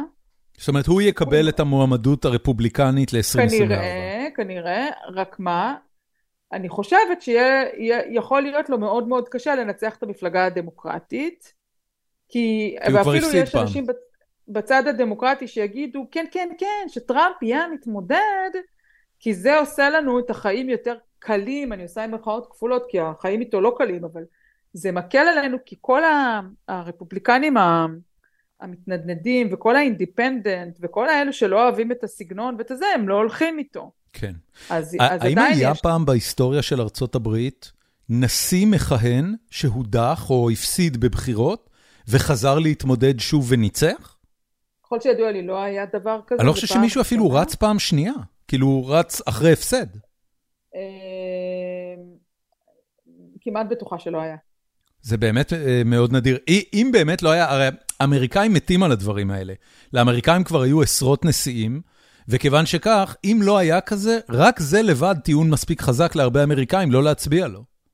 ואני חושבת שכל מה שטראמפ עושה, עשה ויעשה הוא חסר תקדים, כשהאיש הזה הוא במובן הכי בסיסי של המילה אינדיבידואל, זאת אומרת שהוא אחד שאין עוד כמוהו, לטוב ולרע, בעיקר הרבה דברים מפחידים ומרתיעים, הוא עושה דברים ראשוניים שלא עשו אחרים, הוא עושה אותם בצורה שלא עשה אף אחד, הוא מוכן ללכת רחוק מאוד, גם פלילי וגם מנטלי וגם טקסטואלי ובכל היבט, ואתה בעצם נמצא איתו בטריטוריה לא נודעת, אתה אף פעם לא יודע, באמת סוג של, של, של, של האינדיבידואל, האינדיבידואל האולטימטיבי במובן אפילו הרע של המילה. כן. זאת אומרת, אה, שאתה לא יודע לצפות, לצפות מה הוא יגיד. בנפש, ו... בנפש שלו, בין איד לאגו, אה, האיד אה, זה 70 אחוז מהסיפור. הוא עושה מה בזין כן. שלו, בשפת כן. החבר'ה. כן. טוב, אלאור מנסקי בנאי שואל, האם מגמת ההקצנה שמאלה במפלגה הדמוקרטית תימשך, ואיך זה ישפיע על היחסים של המפלגה בפרט ושל הרהב בכלל עם ישראל? אמ, לדעתי זה יימשך, לדעתי זה... לא נראה לי שזה גודל, אה, איך אומרים? אקספונצנציאל, אה, המילה הזאת קשה לי, תגיד אותה דורון. איזה? זה צומח, אקספונצנציאלי? אקספוננציאלית. לא. זה לא גודל בקו מטאורי, אבל זה גודל. אה, אנחנו רואים היום חברות. את יכולה להגיד בעברית, אגב, מכפילי. זה לא גדל מכפילית. נכון. אז זה יגדל. בטח אם תהיה פה ממשלה עם, זאת אומרת, בטח לא, כבר, כבר יש פה ממשלה עם, עם בן גביר וסמוטריץ', זה חומר דלק מה שנקרא, אה, אבל זה עדיין תופעה שהמפלגה הדמוקרטית מצליחה סוג של להכיל אותה, לנסות להשתלט עליה, כי עדיין המיינסטרים של המפלגה, או יותר מהמיינסטרים, מיינסטרים, כמעט כל המפלגה מתנגדת לזה, אבל אתה לא תראה שמשתיקים את הקולות האלו לגמרי. אמ, ואנחנו מדברים כמובן על הקבוצה של ארבעת חברות הקונגרס שיצאו נגד ישראל וקבוצה שמזדהה עם, פל... עם הפלסטינים ומעדיפה להזדהות עם הפלסטינים על פני הזדהות עם ישראל, לדוגמה זה בא לידי ביטוי בכך שהם רצו לחסום את התקצוב אה, של, אה, של אה, כיפת ברזל לפני שנה וחצי, כן. תוך כדי הלחימה שהייתה פה. המפלגה השתלטה על זה די מהר. אבל כן. כמו שאמרתי קודם, הולך להיות חילופי דורות. פלוסי, ביידן, וכמובן השם ששכחנו קודם, ששכחתי קודם, אליזבת וורן, כן? כן. אבל, אבל יבואו, ויחד איתם נניח צ'אק שומר, שהוא מנהיג הרוב בסנאט, שהוא מאוד מאוד ניצי בכל מה שקשור לישראל, נניח גם הוא וגם מננדז, שני אנשים כבר מתחילים להיות מבוגרים, והם עדיין בסנאט, מננדז מניו ג'רזי, שובר מניו יורק. מננדז לא יהודי, אבל מננדז לדוגמה תפס את נתניהו לפני חודשיים שהוא היה בארץ, ואמר לו משהו בסגנון אל תעז לעשות ממשלה עם בן גביר וסמוטריץ' כי אפילו אני שהגנתי עליך בהסכם הגרעין והצבעתי נגד הסכם הגרעין והגנתי עליך בכל דבר וכל עניין ואישרתי מכירות נשק והכל והכל זה יושב ראש ועדת ה-armed services. אה, שירותים, ה... כן, ועדת תקצוב הצבא. בדיוק, הוועדה שמעבירה לנו את הכסף. אפילו אני, מננדס, שהגנתי עליך ותקצבתי, ובכל מקום הייתי הכי הכי ניצי שיש, אפילו אני, אפילו ניצי עד כדי כך שאני מפקפק בבחירת F-35 לאמירתים, אפילו אני לא יכול להכיל את בן גביר וסמוטריץ' בממשלה שלך. את אומרת ניצי, זה... אבל ניצי זה פרו-ישראלי, רק למאזיננו נבהיר. אה, ניצי, זה... אבל במובן הזה שהתנגד לכל דיאלוג עם איראן. כן, כן, כן. תמך מאוד, תמך מאוד בנאום של נתניהו בקונגרס. אה, תמך בנתניהו אה, בכל, הצביע, הצביע כמובן נגד ההסכם, אין מה לדבר. עושה כל מה שהוא יכול בכל הוועדות כדי לבדוק שתמיד ישראל תהיה over מתוקצבת ואף אחד אחר לא יקבל. כן. הוא בא ואומר לנתניהו, זה פרסום של אה, עמיתי ברק רביד, הוא בא ואומר לנתניהו, זה הקו שלי, אני לא יכול יותר. כן. עכשיו, הוא ושומר, שני החבר'ה האלו שהם מאוד ניציים, ניציים במובן הזה שהם מתנגדים לאיראן וכולי, ותמיד לצד של ישראל בכל מה שנוגע לרשות הפלסטינית, מוכנים לזרום עם כל השיגיונות של סיפוח יישובים וכל מיני דברים. החבר'ה, החבר'ה האלו בסופו של דבר לא יישארו עמודי התווך של המפלגה ויבואו אחרים והשאלה שלך אה, אריאל נדמה לי? כן. כן. אה, יבוא, כשיבואו אחרים ויותר סליחה, צעירים אל, אז אתה אלאור, רואה... אלאור, אלאור. אלאור, סליחה. לא, אז אתה רואה בניו יורק, אה, אומנם היא רק חברת קונגרס אבל כששומר יפרוש AOC, אה, אוקזיו קורטז, כן. מדברים עליה בצורה ודאית כמי שתרצה להתמודד לסנאט מטעם מדינת ניו יורק, והיא מאוד פופוליסטית ומאוד פופולרית, ובוא נראה. כן. אם היא אה, תהיה סנאטורית, זה כבר משהו אחר מלהיות חברת קונגרס. צריך להגיד שבקהילות האמריקאיות-יהודיות, אה, בעוד שיש תמיכה בלתי מסויגת למדינת ישראל באשר היא, וגם ב, אה, גם הבית, גם בבית כנסת הרפורמי שאני חבר בו, דגל ישראל תלוי בגאווה ליד דגל ארצות הברית ודגל טקסס. שזה לא אה, מובן מאליו בבתי כנסת רפורמיים כמובן. באמת? ש... אני חשבתי שזה. מובן. אה, אבל אני, כן- לא, אני כן אגיד שהרטוריקה... התנועה הרפורמית הייתה נגד מדינת ישראל, אם אתה הולך... אה, וואלה, ה- אוקיי, לא כן. ידעתי את זה. כן, ה- צ- צריך להגיד, גם התנועה האורתודוקסית היא נגד מדינת ישראל. זאת אומרת, כל החרדים, בלי יוצא מן הכלל, הם היו נגד המפעל הציוני המכונה מדינת ישראל. עכשיו, כשיש הרבה כסף מדובר, they're getting on with the program, אבל זה לא שהחבר'ה שם ששו לקיומה של מדינת ישראל. בכל מקרה, בכל הדרשות של, אה, אה, של, ה, של הרבנים בקהילה, אה, ניכרת אי הנוחות מהתנה, מהתנה, מהתנהלותה של מדינת ישראל. מדברים על מדינת ישראל בתור משהו שלמרות כל הסיגנלים שיוצאים ממנה בעשור האחרון, אה, עדיין אה, יש הרבה יותר טוב מאשר לא טוב אה, בקיומה ובשגשוגה, אה, ועל זה אין קונצנזוס. אבל, אה, אבל עבור אה, קהילות אמריקאיות יהודיות, אה, ישראל נתפסת כרגע בתור הילד הקצת מופרע שמשתולל, ולא בתור אה, משהו שאתה גאה בו כמו שהיית גאה בשנות ה-70 טוב, זה- וה-80.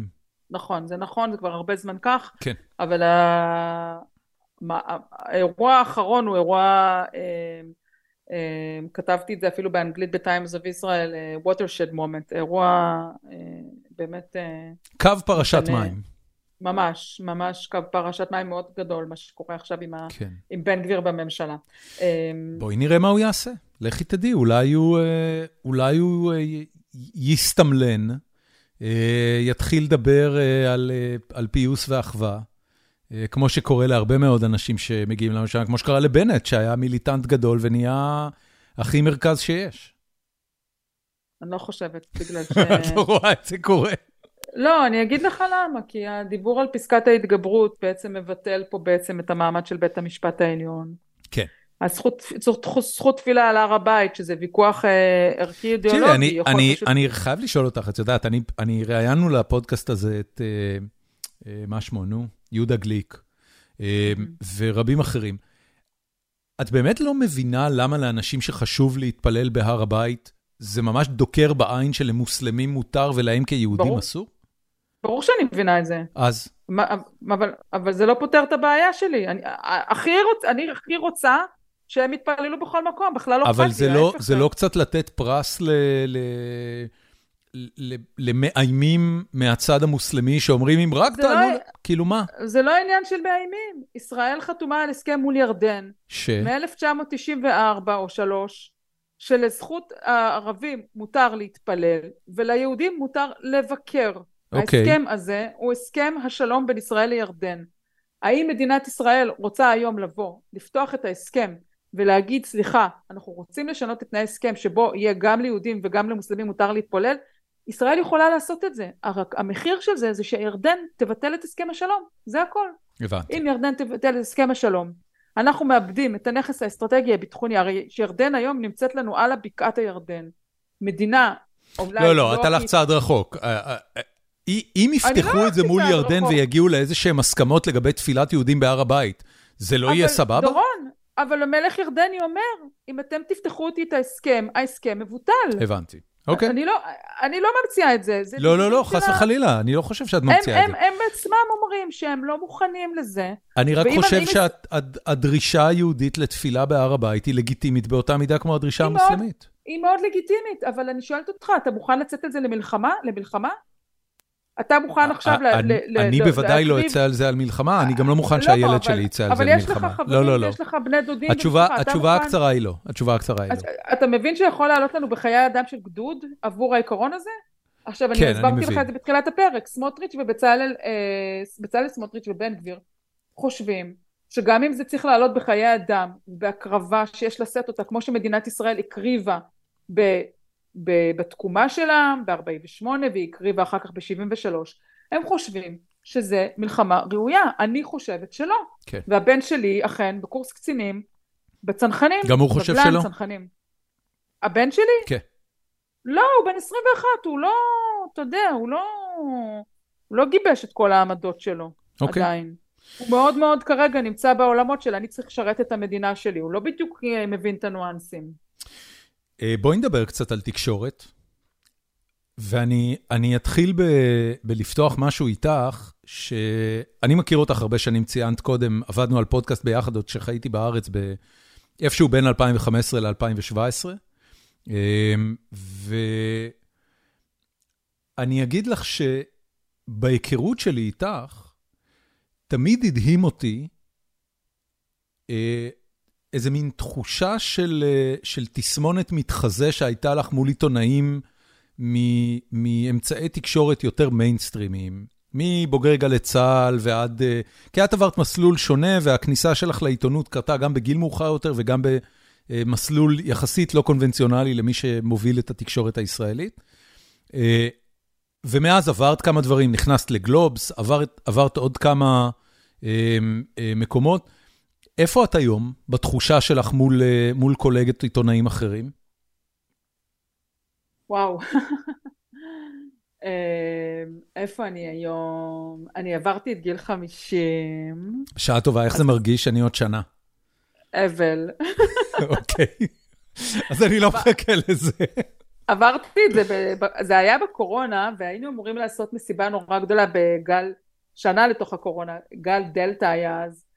תכננו לעשות, תכננתי לעשות מסיבה נורא גדולה, ואי אפשר היה, כי בדיוק המספרים עלו פה לאיזה עשרת אלפים ביום, ודחינו את זה, ואז אמרתי, עד שאני לא עושה את המסיבת יום הולדת 50, אני לא, לא, לא שיניתי את הגיל, לא שיניתי את הקידומת. בסוף עשיתי את המסיבת יום הולדת 50 בגיל 51 וקצת, כזה, כזה חודש אחרי יום הולדת 51. אמרתי, טוב, אני, אני כבר 51, אני כבר לא 50 יותר. כן, אפשר לחגוג את עכשיו בבת 50. נתקעתי, נתקעתי בחמישים, אמרתי אין, עד שלא חוגגים לא עוברים את הגיל. בקיצור, היה קורונה. אה, תראה, קצת העניינים, פחות, אה, אני חושבת, אה, אולי, אה, איך אני אגיד את זה? הייתי מאוד מעורבת בארגון העיתונאים, וב... ובתא עיתונאיות, ובהמון דברים כאלו, נו, ובמועצת העיתונות. קצת, קצת לקחתי רוורס בחלקים האלו, אה, כי באמת הייתה... זו הייתה תוספת אינטנסיבית של פעילות התנדבותית שהייתה נורא חשובה לי. היא גם חשובה לי היום, אני מאוד מגבה את הארגונים האלו ומאוד נהנית לראות אותם, אבל אני כבר פחות פעילה בהם. זה מצד אחד. מצד שני באמת עזבתי את גלובס ועברתי ל-Times of Israel, שזה היה לעבור גם קצת לאנגלית וגם בעברית בזמן ישראל. וזה גם היה במידה מסוימת קצת פחות להיות בלב כזה של כל הזמן הוא כזה, אתה יודע. כאילו, כי Times of Israel שזה אתר שהוא מאוד מאוד נקרא בשפה האנגלית, הוא פחות נקרא על ידי ישראלים, וזמן ישראל מהצד השני שהוא אתר בעברית, הוא קטן יחסית וזה פחות, עם פחות חשיפה, זאת אומרת האנגלית יש לו חשיפה אדירה, אבל לא על ידי ישראלים, העברית יש לו פחות חשיפה והוא בעברית, אז זה הכניס אותי לאיזשהו מקום, אולי עם פחות קצת, אה, אני לא רוצה להגיד פחות נוכחות, אבל פחות, אה, אנשים אולי פחות מתעצבנים עליי. כי אני, זה כי היה אני עניין לא... מבחינתך, העובדה שאנשים מתעצבנים עלייך? העובדה שאנשים מת, אה, מתעצבנים היא חלק מלהיות אה, במרכז השיח. זה לא שקודם הייתי, בוא, הייתי בגלובס, כן, בוא, בוא, בוא נגיד בפרופורציות, עיתון עסקים לא מהגדולים, לא אחד הגדולים, אלא... אז בסדר, זה לא שהייתי פה, אף פעם, דורון, לא הייתי בכלי תקשורת מאוד גדול, לא הייתי אף פעם בידיעות אחרונות, לא הייתי בגלי צה"ל. לא הייתי בתאגיד, לא הייתי בטלוויזיות, אף פעם, אף פעם לא הייתי בכלי תקשורת הגדולים, אז לא עברתי אף פעם מה שעיתונאים אחרים עוברים מבחינת, אה, אתה יודע, מספיק שהם אומרים איזשהו משהו על המסך ויש להם איזה עווית פנים, כן. וכל העולמות טוויטר מתפלצים עליהם. כן. לא הייתי שם אף פעם, אז אף פעם לא, חס, לא חטפתי אף פעם את אותה, את אותה כמות אש, הכמות אש מופנית כלפיי נובעת אך ורק מהחוזקה שלי ברשתות החברתיות. נכון. וזה ת, תמיד אמרתי, זה אוקיי, אז אנשים צורכים ברשת ואתה כאילו מתעלם. אבל אני, אני שואל ד, דווקא על משהו ספציפי, הבחירה הזאת להיות אה, אה, באזורים שהם יותר סושיאל אה, מדיה, אה, אה, ואמצעי תקשורת שהם לא, ב, ב, לא בקו האש הראשון, אה, אני זוכר שלך היה... אה, אבל למה אתה חושב שזה בחירה? אני קודם כל שואל אם זה בחירה, ואם את עדיין לא. חושב... זה לא בחירה. זאת אומרת, מבחינתך, לא, אני... מחר היית לא. נכנסת לערוץ 2, למהדורה המרכזית, לא, ועושה שם עיתונות? קודם כל, אני היום עובדת אצל אה, דיוויד הורוביץ ובירנית גורן בטיימס אוף ישראל וזמן ישראל, ואני מאוד אוהבת אותם. אוקיי. אז לא מדברים כרגע בכלל על אה, לנטוש את המקום שבו אני נמצאת. מהמם. אבל, כן, בוא נגיד, הם, הם, הם מקום מדהים, מפרגנים, ואני מאוד מרוצה שם. אבל לאורך כל השנים, כל השנים, תמיד חיפשתי מקומות, אה, ניס, ניסיתי ופניתי, נניח בתקופות שהייתי בבלוג, ואחר כך, אה, אחר כך, אתה יודע, כשיש תקופות של מעברים, בוא, בוא כן, לא ניכנס ליותר מדי... כן, בטח, בטח, בטח. תמיד ניסיתי וחיפשתי להתקדם למעלה ולמקומות הגדולים, ופשוט... אה, אוקיי. Okay. לא, לא הלך. It לא is what it is, כן. כן. אפילו היה לי הסכם כמעט סגור עם התאגיד מה זה, מה זה, כבר היו לי טיוטות וכבר אני חתמתי עליו וכבר הייתי צריכה ללכת אה, רק לתאגיד ו- ולחתום עליו, זאת אומרת אני כבר חתמתי ורק היה צריך אה, בעצם את הצד השני, אבל ההסכם כבר סוכם על כל הפרטים, ולא קרה. כן, אוקיי. את, את עוד רוצה שיקרה, או שטוב לך במקומות האלה? כרגע טוב לי. טוב. אמ, ואני אשאל אה, פחות או יותר את הדבר האחרון שרציתי... לא, רק מה שאני רוצה להדגיש, למה שהם, בניגוד למה שאנשים חושבים, זה שהקריירות של עיתונאים, וזה לא רק אני, זה כמעט אצל כולם, זה לא בדיוק שאתה, אנשים חושבים כאילו, זה לא בדיוק שאתה, אוקיי, בא לי עכשיו להיות אה, בערוץ 12 ולמה אני לא שם, זה ממש לא ככה, וגם לא ב-10 וגם לא, לא בשום זה מקום. זה ברור שזה מאוד תחרותי, אני, אני, מה שסקרן אותי זה... זה לא רק מאוד תחרותי, זה כמעט חסום לגמרי בפני מי שלא בא מגלי צה"ל, תכלס, למען האמת. וואלה, אוקיי. כן, כן, ואני לא באתי מגלי צה"ל, אני הצטרפתי לעיתונות בגיל 30. אני בכלל לא, לא נפתחו בפניי שום דלתות. אני תמיד כל דלת הייתי צריכה עם פטיש לשבור, ו... אני זוכר את זה. ממש ככה. אני, נכון, וזה אני, עדיין אני ככה. אני חשבתי שההצטרפות שלך לגלובס, זאת אומרת, מההיכרות שלי איתך ומההתבוננות שלי על הקריירה שלך מהצד, והשיחות של, שלי ולך היו, אני חשבתי שההצטרפות שלך לגלובס פחות או יותר סוגרת לך את עניין האימפוסטר סינדרום, כי גלובס זה מקום שהוא... איזה, מס... את מה היא סוגרת? את, האימפוסטר, את תסמונת המתחזה, של, של להיות ב... איך אני אסביר לך את זה? אני אגיד לך את זה ככה. אני מדבר הרבה מאוד עם יזמים ועם אנשים שעובדים בהייטק. לאנשים שעובדים בהייטק ולא היו פאונדרים, לא היו יזמים, יש תמיד איזו תחושה שהמקום הזה של להיות founder, של להיות מייסד של סטארט-אפ, של לשבת ב board של סטארט-אפ, זה ארץ לא נודעת שקורים בה דברים שונים ממה שהם מכירים בתור העולם האמיתי, ויש להם סקרנות עצומה ורצון לחוות את, ה, את האירועים האלה ואת החוויות האלה. לי הייתה תחושה כזאת ממך על mainstream media. ואני חשבתי שכשהצטרפת לגלובס, זה בעצם סגר לך את הפינה. את כבר חלק מה mainstream media, כולם מכירים אותך, את כותבת באמצעי תקשורת שהוא אה, אה, כמעט בתפוצה אה, הכי גדולה שיכולה להיות בישראל, ושזה יסגור לך את הפינה. וסקרן אותי אם זה באמת סגר לך את הפינה, או שעדיין יש לך אה, אה, אספירציות על מקומות שעוד לא היית בהם. זהו, זאת הייתה השאלה. אוקיי, okay. מצד אחד זה לא סגר את הפינה בכלל, מצד שני אני כבר בת 51, אז אני לא יודעת אם הפינות האלו ייסגרו אי פעם, כי אני לא מרגישה שזה כאילו... אני, אני קצת מרגישה שאנשים בגיל מסוים כבר פחות רוצים בהם, זה האמת. אוקיי. Okay. אני אגיד לך ברמה האישית שלי, אני לא חושב שיש מדרגה גבוהה יותר של תקשורת מזאת שראיתי אותך עושה בשנים האחרונות. ובוודאי שאני לא חושב שיש מדרגה יותר גבוהה של עיתונאית או עיתונאי אה, ברמת האינטגריטי. זאת אומרת, אני לא מכיר, כן. איזה אז, מהמם אתה. אז רק שתדעי את זה, כאילו מזווית הראייה שלי, יש כמובן גורמי תקשורת שהיו יכולים להתברך בכישרון שלך ולא לא, לא מתברכים, אבל את לא מפספסת כלום, אם יש לך... א', זה מדהים, תודה. דבר שני, שתדע שאני כן מודעת לזה שבכלי תקשורת גדולים אתה נורא בבעיה תמידית עם, אה, עם הפער בין האמונות והאתיקה הפנימית שלך לבין מה שלפעמים נוצר פער עם מה שמצפים ממך בכלי התקשורת, שזה חלק מ, מ, מלהיות בתאגיד גדול, כמו בכל תאגיד. ומהצד אה, השני צריך להוסיף שאצל בירנית ואצל דיוויד אה, זה פשוט מדהים, כי זה באמת כלי תקשורת שהוא יחסית קטן אבל מספיק גדול כדי שהם, אין, אין, אין שם שום כפייה אה, תאגידית בשום צורה, וזה כן. דבר מדהים, כן, כי כן. זה חופש יצירה, במיוחד בעברית, החופש היצירה הוא באמת מאה אחוז, אני לא חוויתי דבר כזה בעיתונות בכלל. איזה יופי. מבחינת זה דבר מדהים, כי כאילו אין מגבלה, חופש יצירה מוחלט, בירנית היא עורכת מדהימה. תגידי, מדהימה, אה, גם, אה, כמה קוראים יש ל-Times of Israel?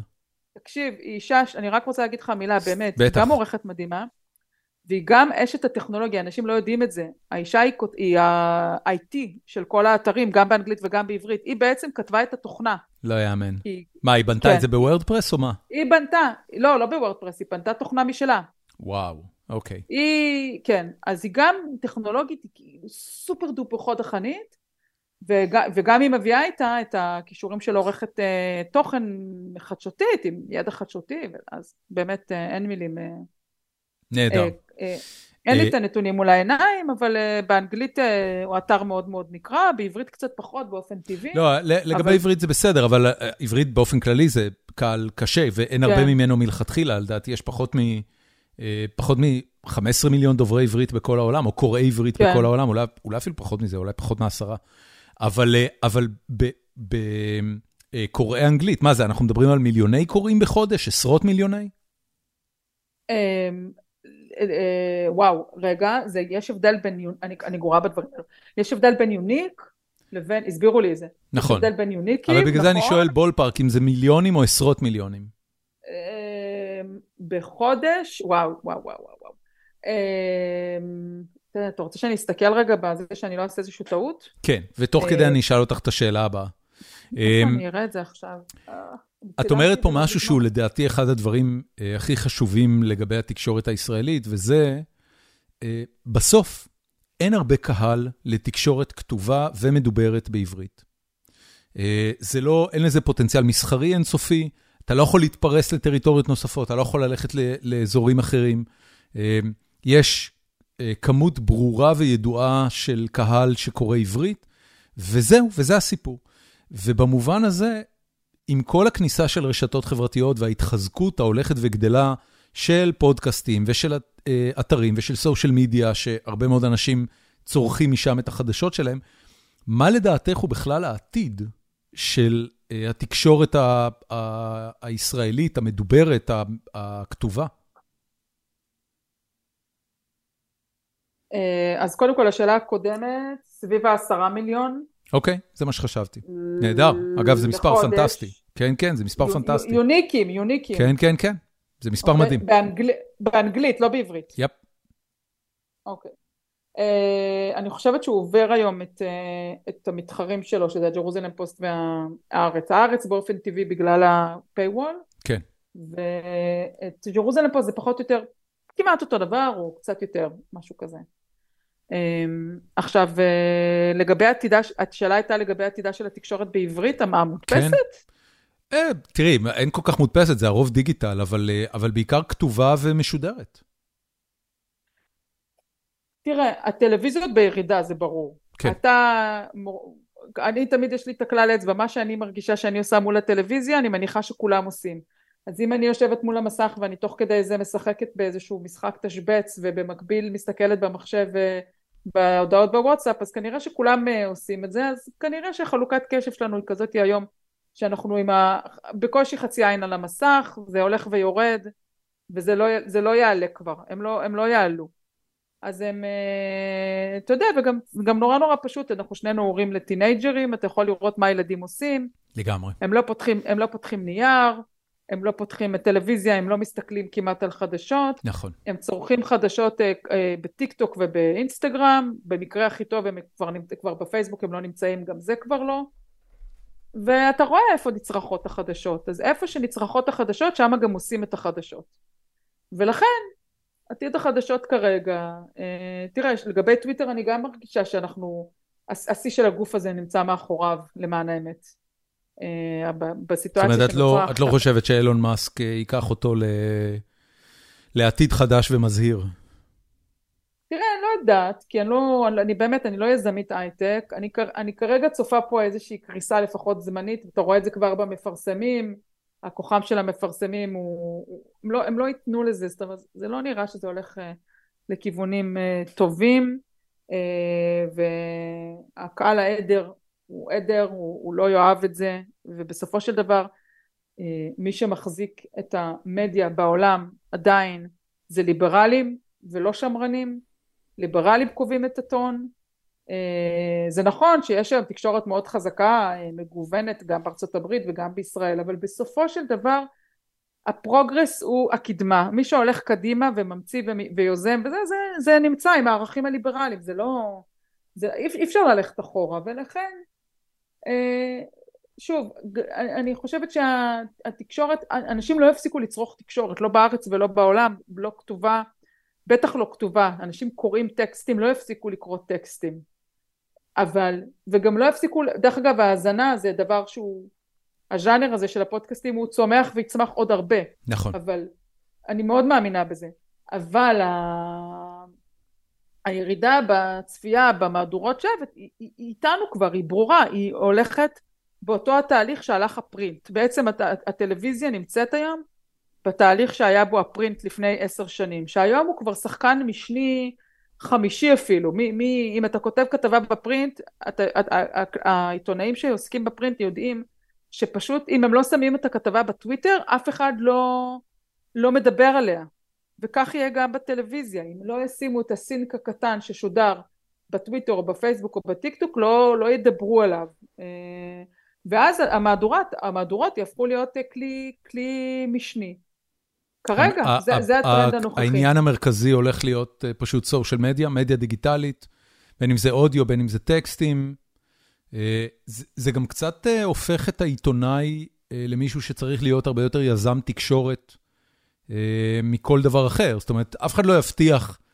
אה, אה, רינה מצליח פרשה השבוע מחדשות ערוץ 2, או הודיעה על הפרישה שלה במכתב מאוד מרגש, וסיפרה על איך היא זכתה להיות עם חברת החדשות, אם אני לא טועה, 30 שנה, משהו כזה. כן.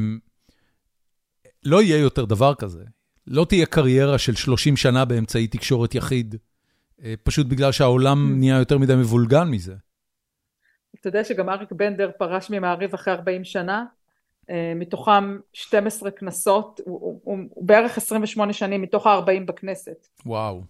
12 כנסות הוא סיקר, אריק בנדר ממעריב, כל ה-40 שנה באותו כלי תקשורת. אין דברים כאלו יותר, ברור, no. אין, אין דברים כאלו, אבל אני חייבת להגיד, זה לא בדיוק אה, ירידת כוחה רק של הטלוויזיה או רק של הפרינט, אלא יותר תופעה של פיזור. כן. פיזור. כן. זאת התפצלות. אומרת... התפצלות מאוד כן. מאוד גדולה, מפץ ענק, אתה צורך את התקשורת שלך. זה נקרא פרגמנטציה.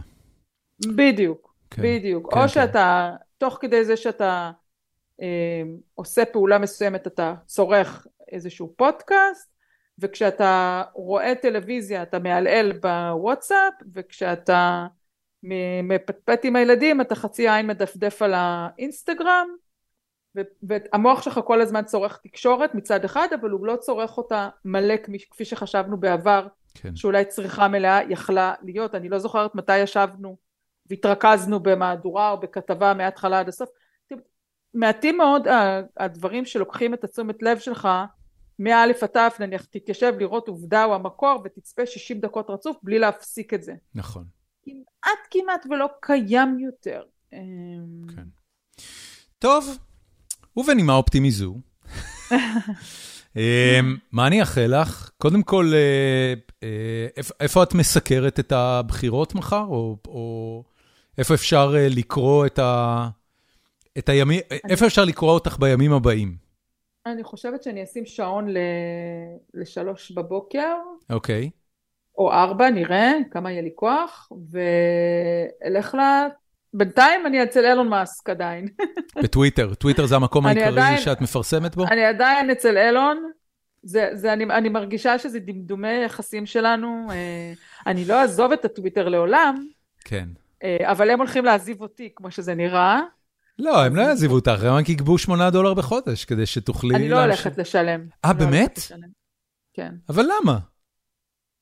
זה שירות שאת משתמשת אה, בו, הוא עוזר לך להגיע לקהל שלך, למה זה לא נכון. שווה את ה-8 דולר בחודש?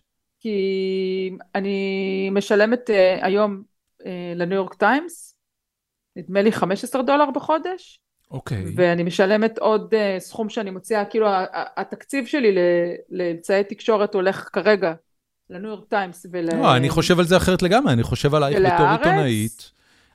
אני לא מסתכל על טוויטר עבורך בתור לשלם על content. ניו יורק טיימס את מנויה כי את משלמת שם על תוכן טוב שאת יכולה לקרוא בלי הגבלה, זה קצת כמו עיתון הארץ. אבל כשאני מדבר על טוויטר, זה בשביל שתוכלי להפיץ את התוכן שלך. אני רוצה להגיד לך, דורון, משהו. כן.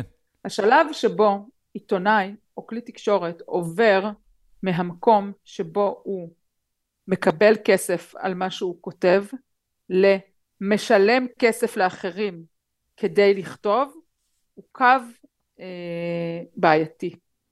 הוא לגמרי קו בעייתי, אני... אבל הוא טכני בעיניי. את משלמת אינטרנט כדי שתוכלי להשתמש באינטרנט מהבית ולכתוב. אז מה ההבדל? Uh, ההבדל הוא שאני פה הולכת לשלם לתאגיד כדי שייתן לי uh, תשומת לב.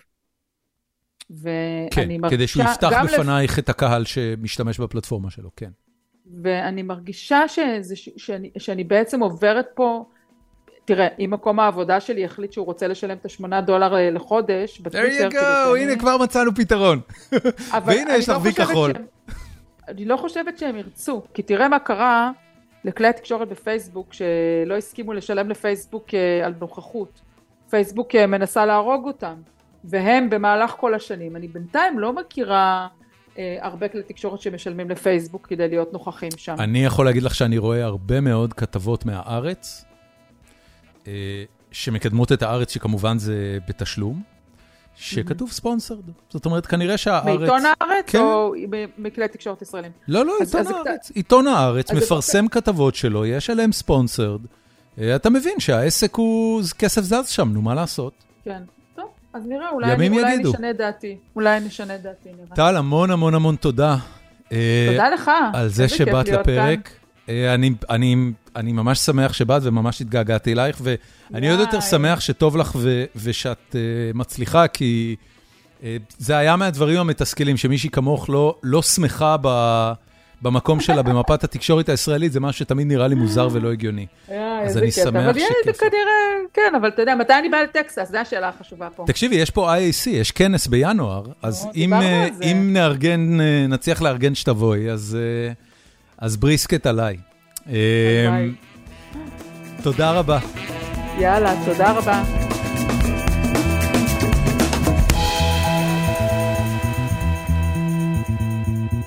ועד כאן הפרק. אה, את החפירה שלי היום אני חושב אה, שאני אקדיש לבחירות, אה, בחירות המיטרמס. עשינו עכשיו את כל הפרק עליהם, אבל על החוויה האישית שלי להצביע פעם ראשונה, אז למי שלא הצביע אף פעם בארצות הברית ולא יודע איך הדבר הזה נראה, אז, אה, אז זה מה שאני רוצה לתאר לכם.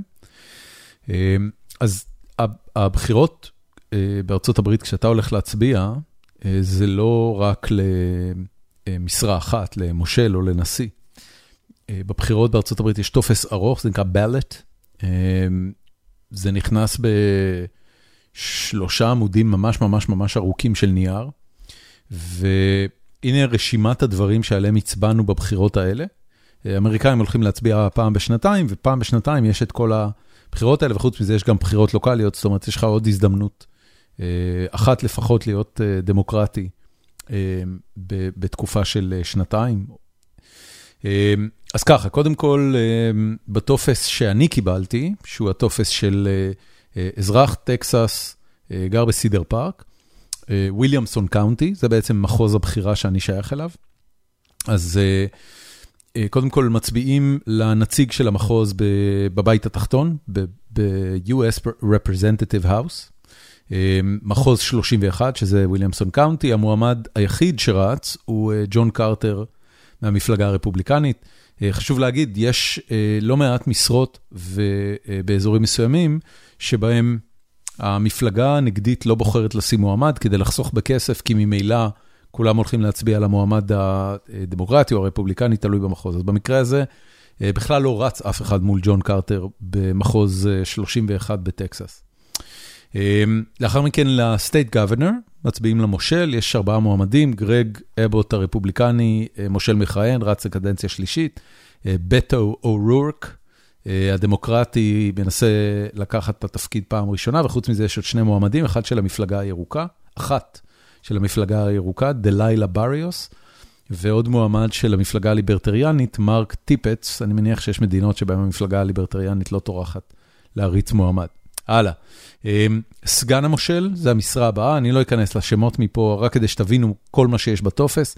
סגן המושל, attorney general, התובע הכללי, שזה ברמת ה state, זאת אומרת, התובע הכללי של טקסס הוא משרה ציבורית נבחרת, יש מועמד רפובליקני, יש מועמד דמוקרטי, הפוליטיקה קובעת, כל אלה שמדברים על לא להתערב במערכת השיפוט וכולי, בארצות הברית האזרחים בוחרים את שופטיהם ותובעיהם הציבוריים. לאחר מכן, עוד תפקידים, התפקיד של Comptroller of Public Accounts, שזה סוג של מבקר מדינת טקסס, כמו ששמעתם בפרק. Commissioner of the General Land Office, ראש רשות המקרקעין של טקסס. Commissioner of Agriculture, שר החקלאות של טקסס, Railroad Commissioner, האחראי על הרכבות, שכנראה פה זה תפקיד ציבורי שמצביעים עליו. Justice, Supreme Court, מקום שלישי, מדובר בשופט של בית המשפט העליון של טקסס, לא של ארצות הברית כולה. שוב, מועמד רפובליקני, מועמד דמוקרטי ומועמד של המפלגה הליברטריאנית. Justice Supreme Court Place 5, למקום החמישי גם כן רץ מישהו שנבחר, שצריך לבחור אותו, סליחה. ואת מקום תשיעי בבית המשפט העליון, לאחר מכן Judge Court of Criminal Appeals Place 5, Judge Court of Criminal Appeals Place 6 וכולי וכולי, שופטים. סנטור, מחוז 24, שזה או פיט פלורז או קת'י ג'ונס הוספוד. פיט פלורז היא המועמדת המכהנת מהמפלגה הרפובליקנית, ומולה רצה מועמדת דמוקרטית. ו-State Representative District 20, נציג לבית המחוקקים של טקסס, שגם לו יש את הבית מחוקקים שלו וכולי. וכהנה וכהנה עוד ועוד שופטים, לאחר מכן אני מצביע ברמת המחוז, County Judge, County Court at Law, סליחה, Judge Court at Law number 1, וכולי וכולי. עוד שופטים, County Clerk, הפקיד המחוזי, ועוד ועוד משרות, זה ברמת המחוז, ועכשיו אנחנו מגיעים ל School District, כל המשרות הבכירות ב School District, במחוז שאחראי על בתי הספר באזור, הם נבחרי ציבור, Leander Independent School District, Board of Trustee Place 1, Place 6, Place 5, Place 2, אלה כולם מושבים שצריך לבחור אותם. attendance credit election, זה האחראי ל... סליחה, אני חוזר בי. בזאת סיימנו את המועמדים, וחוץ מזה יש הצבעה על, על איזשהו פרופוזישן, איזושהי הצעה של המחוז למשהו שהאזרחים צריכים לאשר אותו. זה ממשיך ל... לא רק למחוז בית הספר, אלא גם לקומיוניטי קולג' שיש באזור. ולמועמדים שיהיו ה-board of trustees, זאת אומרת, האזרחים של המחוז בוחרים את הוועד שמנהל את ה-community college, כי ה-community college הוא מכספי ציבור, אז צריך אנשי ציבור שינהלו אותו. ועד כאן היה העמוד השני. כל המשרות שאמרתי לכם זה העמוד השני, עכשיו אנחנו מגיעים לעמוד השלישי. בעמוד השלישי יש propositions שצריך להצביע עליהם, האם רוצים לתקצב יוזמה, יוזמה מחוזית כך וכך. במקרה שלנו, שאלו אותנו על שני דברים שקשורים למיסוי, ושאמור בעקבות העלאת המיסוי להשקיע יותר בחינוך. במילים פשוטות, האם אתה מסכים שיעלו לך את המיסים כדי להשקיע יותר בחינוך. על שניהם, אגב, הצבעתי נגד, אני לא רוצה שיעלו לי את המיסים בכלל. ברוב המשרות האחרות הצבעתי למועמדים דמוקרטיים. צריך להגיד שבאתר של וויליאמסון קאונטי ובכל האתרים של ה-school district וכולי, אתה יכול להיכנס ולקרוא ממש את האג'נדה של כל אחד ואחד מהמועמדים, ו... ויש גם של... של... שלטים שלהם, כאילו זה מתנהלות בחירות ברמה כזה לוקאלית. זהו, העמוד השלישי הוא כולו מוקדש למועמדים שהם unopposed ולכן כבר הכריזו שהם ניצחו. שופט בבית המשפט לערעורים, חבר ב-State Board of Education, במועצת החינוך הארצית או של ה-State, ועוד שני District Judges, עוד County Court at Law, Judges, District Clerk ו-County Treasurer, המנהל האוצר של המחוז. זה מה שמצביעים עליו. עכשיו, אתה עומד בתור, אני הלכתי להצביע לפני היום, זאת אומרת, מחר זה היום שבו עושים את הבחירות, אבל אני הלכתי למה שנקרא, לא זוכר איך קוראים לזה, שאתה יכול להצביע לפני הזמן. זה מקובל פה, אפשר גם להצביע במייל. בסך הכל, כמות האפשרויות שיש לאזרח שרוצה להצביע בבחירות, הן רבות ומגוונות הרבה הרבה הרבה יותר ממה שאנחנו מכירים בישראל. עמדנו משהו כמו 45 דקות בתור, נכנסנו, הספרייה העירונית הופקעה לטובת קלפי. אתה נכנס, יש שם שורה של עמדות מחשב. עכשיו, עמדות מחשב האלה, עמדות מחשב מיוחדות, הן לא באמת מחוברות לרשת, זאת אומרת, אתה לא מצביע במחשב. מה שאתה כן עושה, או לפחות אני לא יודע שאתה מצביע במחשב, מה שאתה כן עושה, אתה נכנס, נותן את התעודת זהות שלך, מוצאים אותך בספר הבוחרים ונותנים לך חתיכת נייר, שעל החתיכת נייר הזאת, העמדת מחשב תדפיס את ההצבעות שלך. זאת אומרת, אין פתקים מאחורי הקלפי שהם כבר מודפסים, אלא אתה פשוט בוחר על המחשב, והמחשב דואג להדפיס על החתיכת נייר הזאת את כל הבחירות שלך לכל המשרות הציבוריות. את הדף נייר הזה אתה בסוף לוקח, מביא אותו למחשב שביציאה, או שזה כמו תיבה כזאת, אתה מפקיד את התלוש, המכונה מקבלת את התלוש, סורקת אותו, ואתה מקבל מדבקה חמודה שכתוב עליה I voted early. ומרגיש גאה עם עצמך, שמילאת חובה אזרחית ודמוקרטית ממדרגה ראשונה. מה אני רוצה לספר לכם בכל החפירה הארוכה הזאת על התפקידים שעליהם מצביעים במחוז וויליאמסון אשר בטקסס, שיש לישראל עוד הרבה הרבה הרבה לאן ללכת מבחינה דמוקרטית. הדרישה של חלק גדול מהציבור בימין, דרישה שבעיקר מבוססת על זה שבמערכת המשפט שלנו וברוב המערכות הציבוריות שלנו, הנוכחי ממנה את הבא. הדרישה להביא את הדבר הזה ולהפוך את זה למשהו שהציבור בוחר בו, שהציבור יבחר את שופטיו, שהציבור יבחר, יבחר את פקידי הציבור שלו, היא דרישה צודקת מאין כמוה. קשה לי לדמיין בן אדם דמוקרטי וליברלי שיתנגד לה, אלא אם הכוונה היא פשוט באמת לשמור על המצב שבו האנשים שמחזיקים במשרות הציבוריות, גם ימנו את המשרות הציבוריות, ואני נורא מקווה שרוב מאזיננו לא מעוניינים בזה, אלא מעוניינים באמת בדמוקרטיה אפקטיבית, שבה אם השופט לא אה, אה, עולה לשביעות רצונו של העם, העם יכול להחליף את שופטיו. קונספט שכזה. אה, זה כן מפחיד, אה, לפחות בהקשר של החברה הישראלית, כי החברה היא כל כך מפוצלת ומחזיקה במערכות יחסים, סליחה, מערכות ערכים כל כך שונות, אבל uh, what's the other option? דיקטטורה? לא נראה לי. תודה רבה שהאזנתם לי, נתראה בפרק הבא.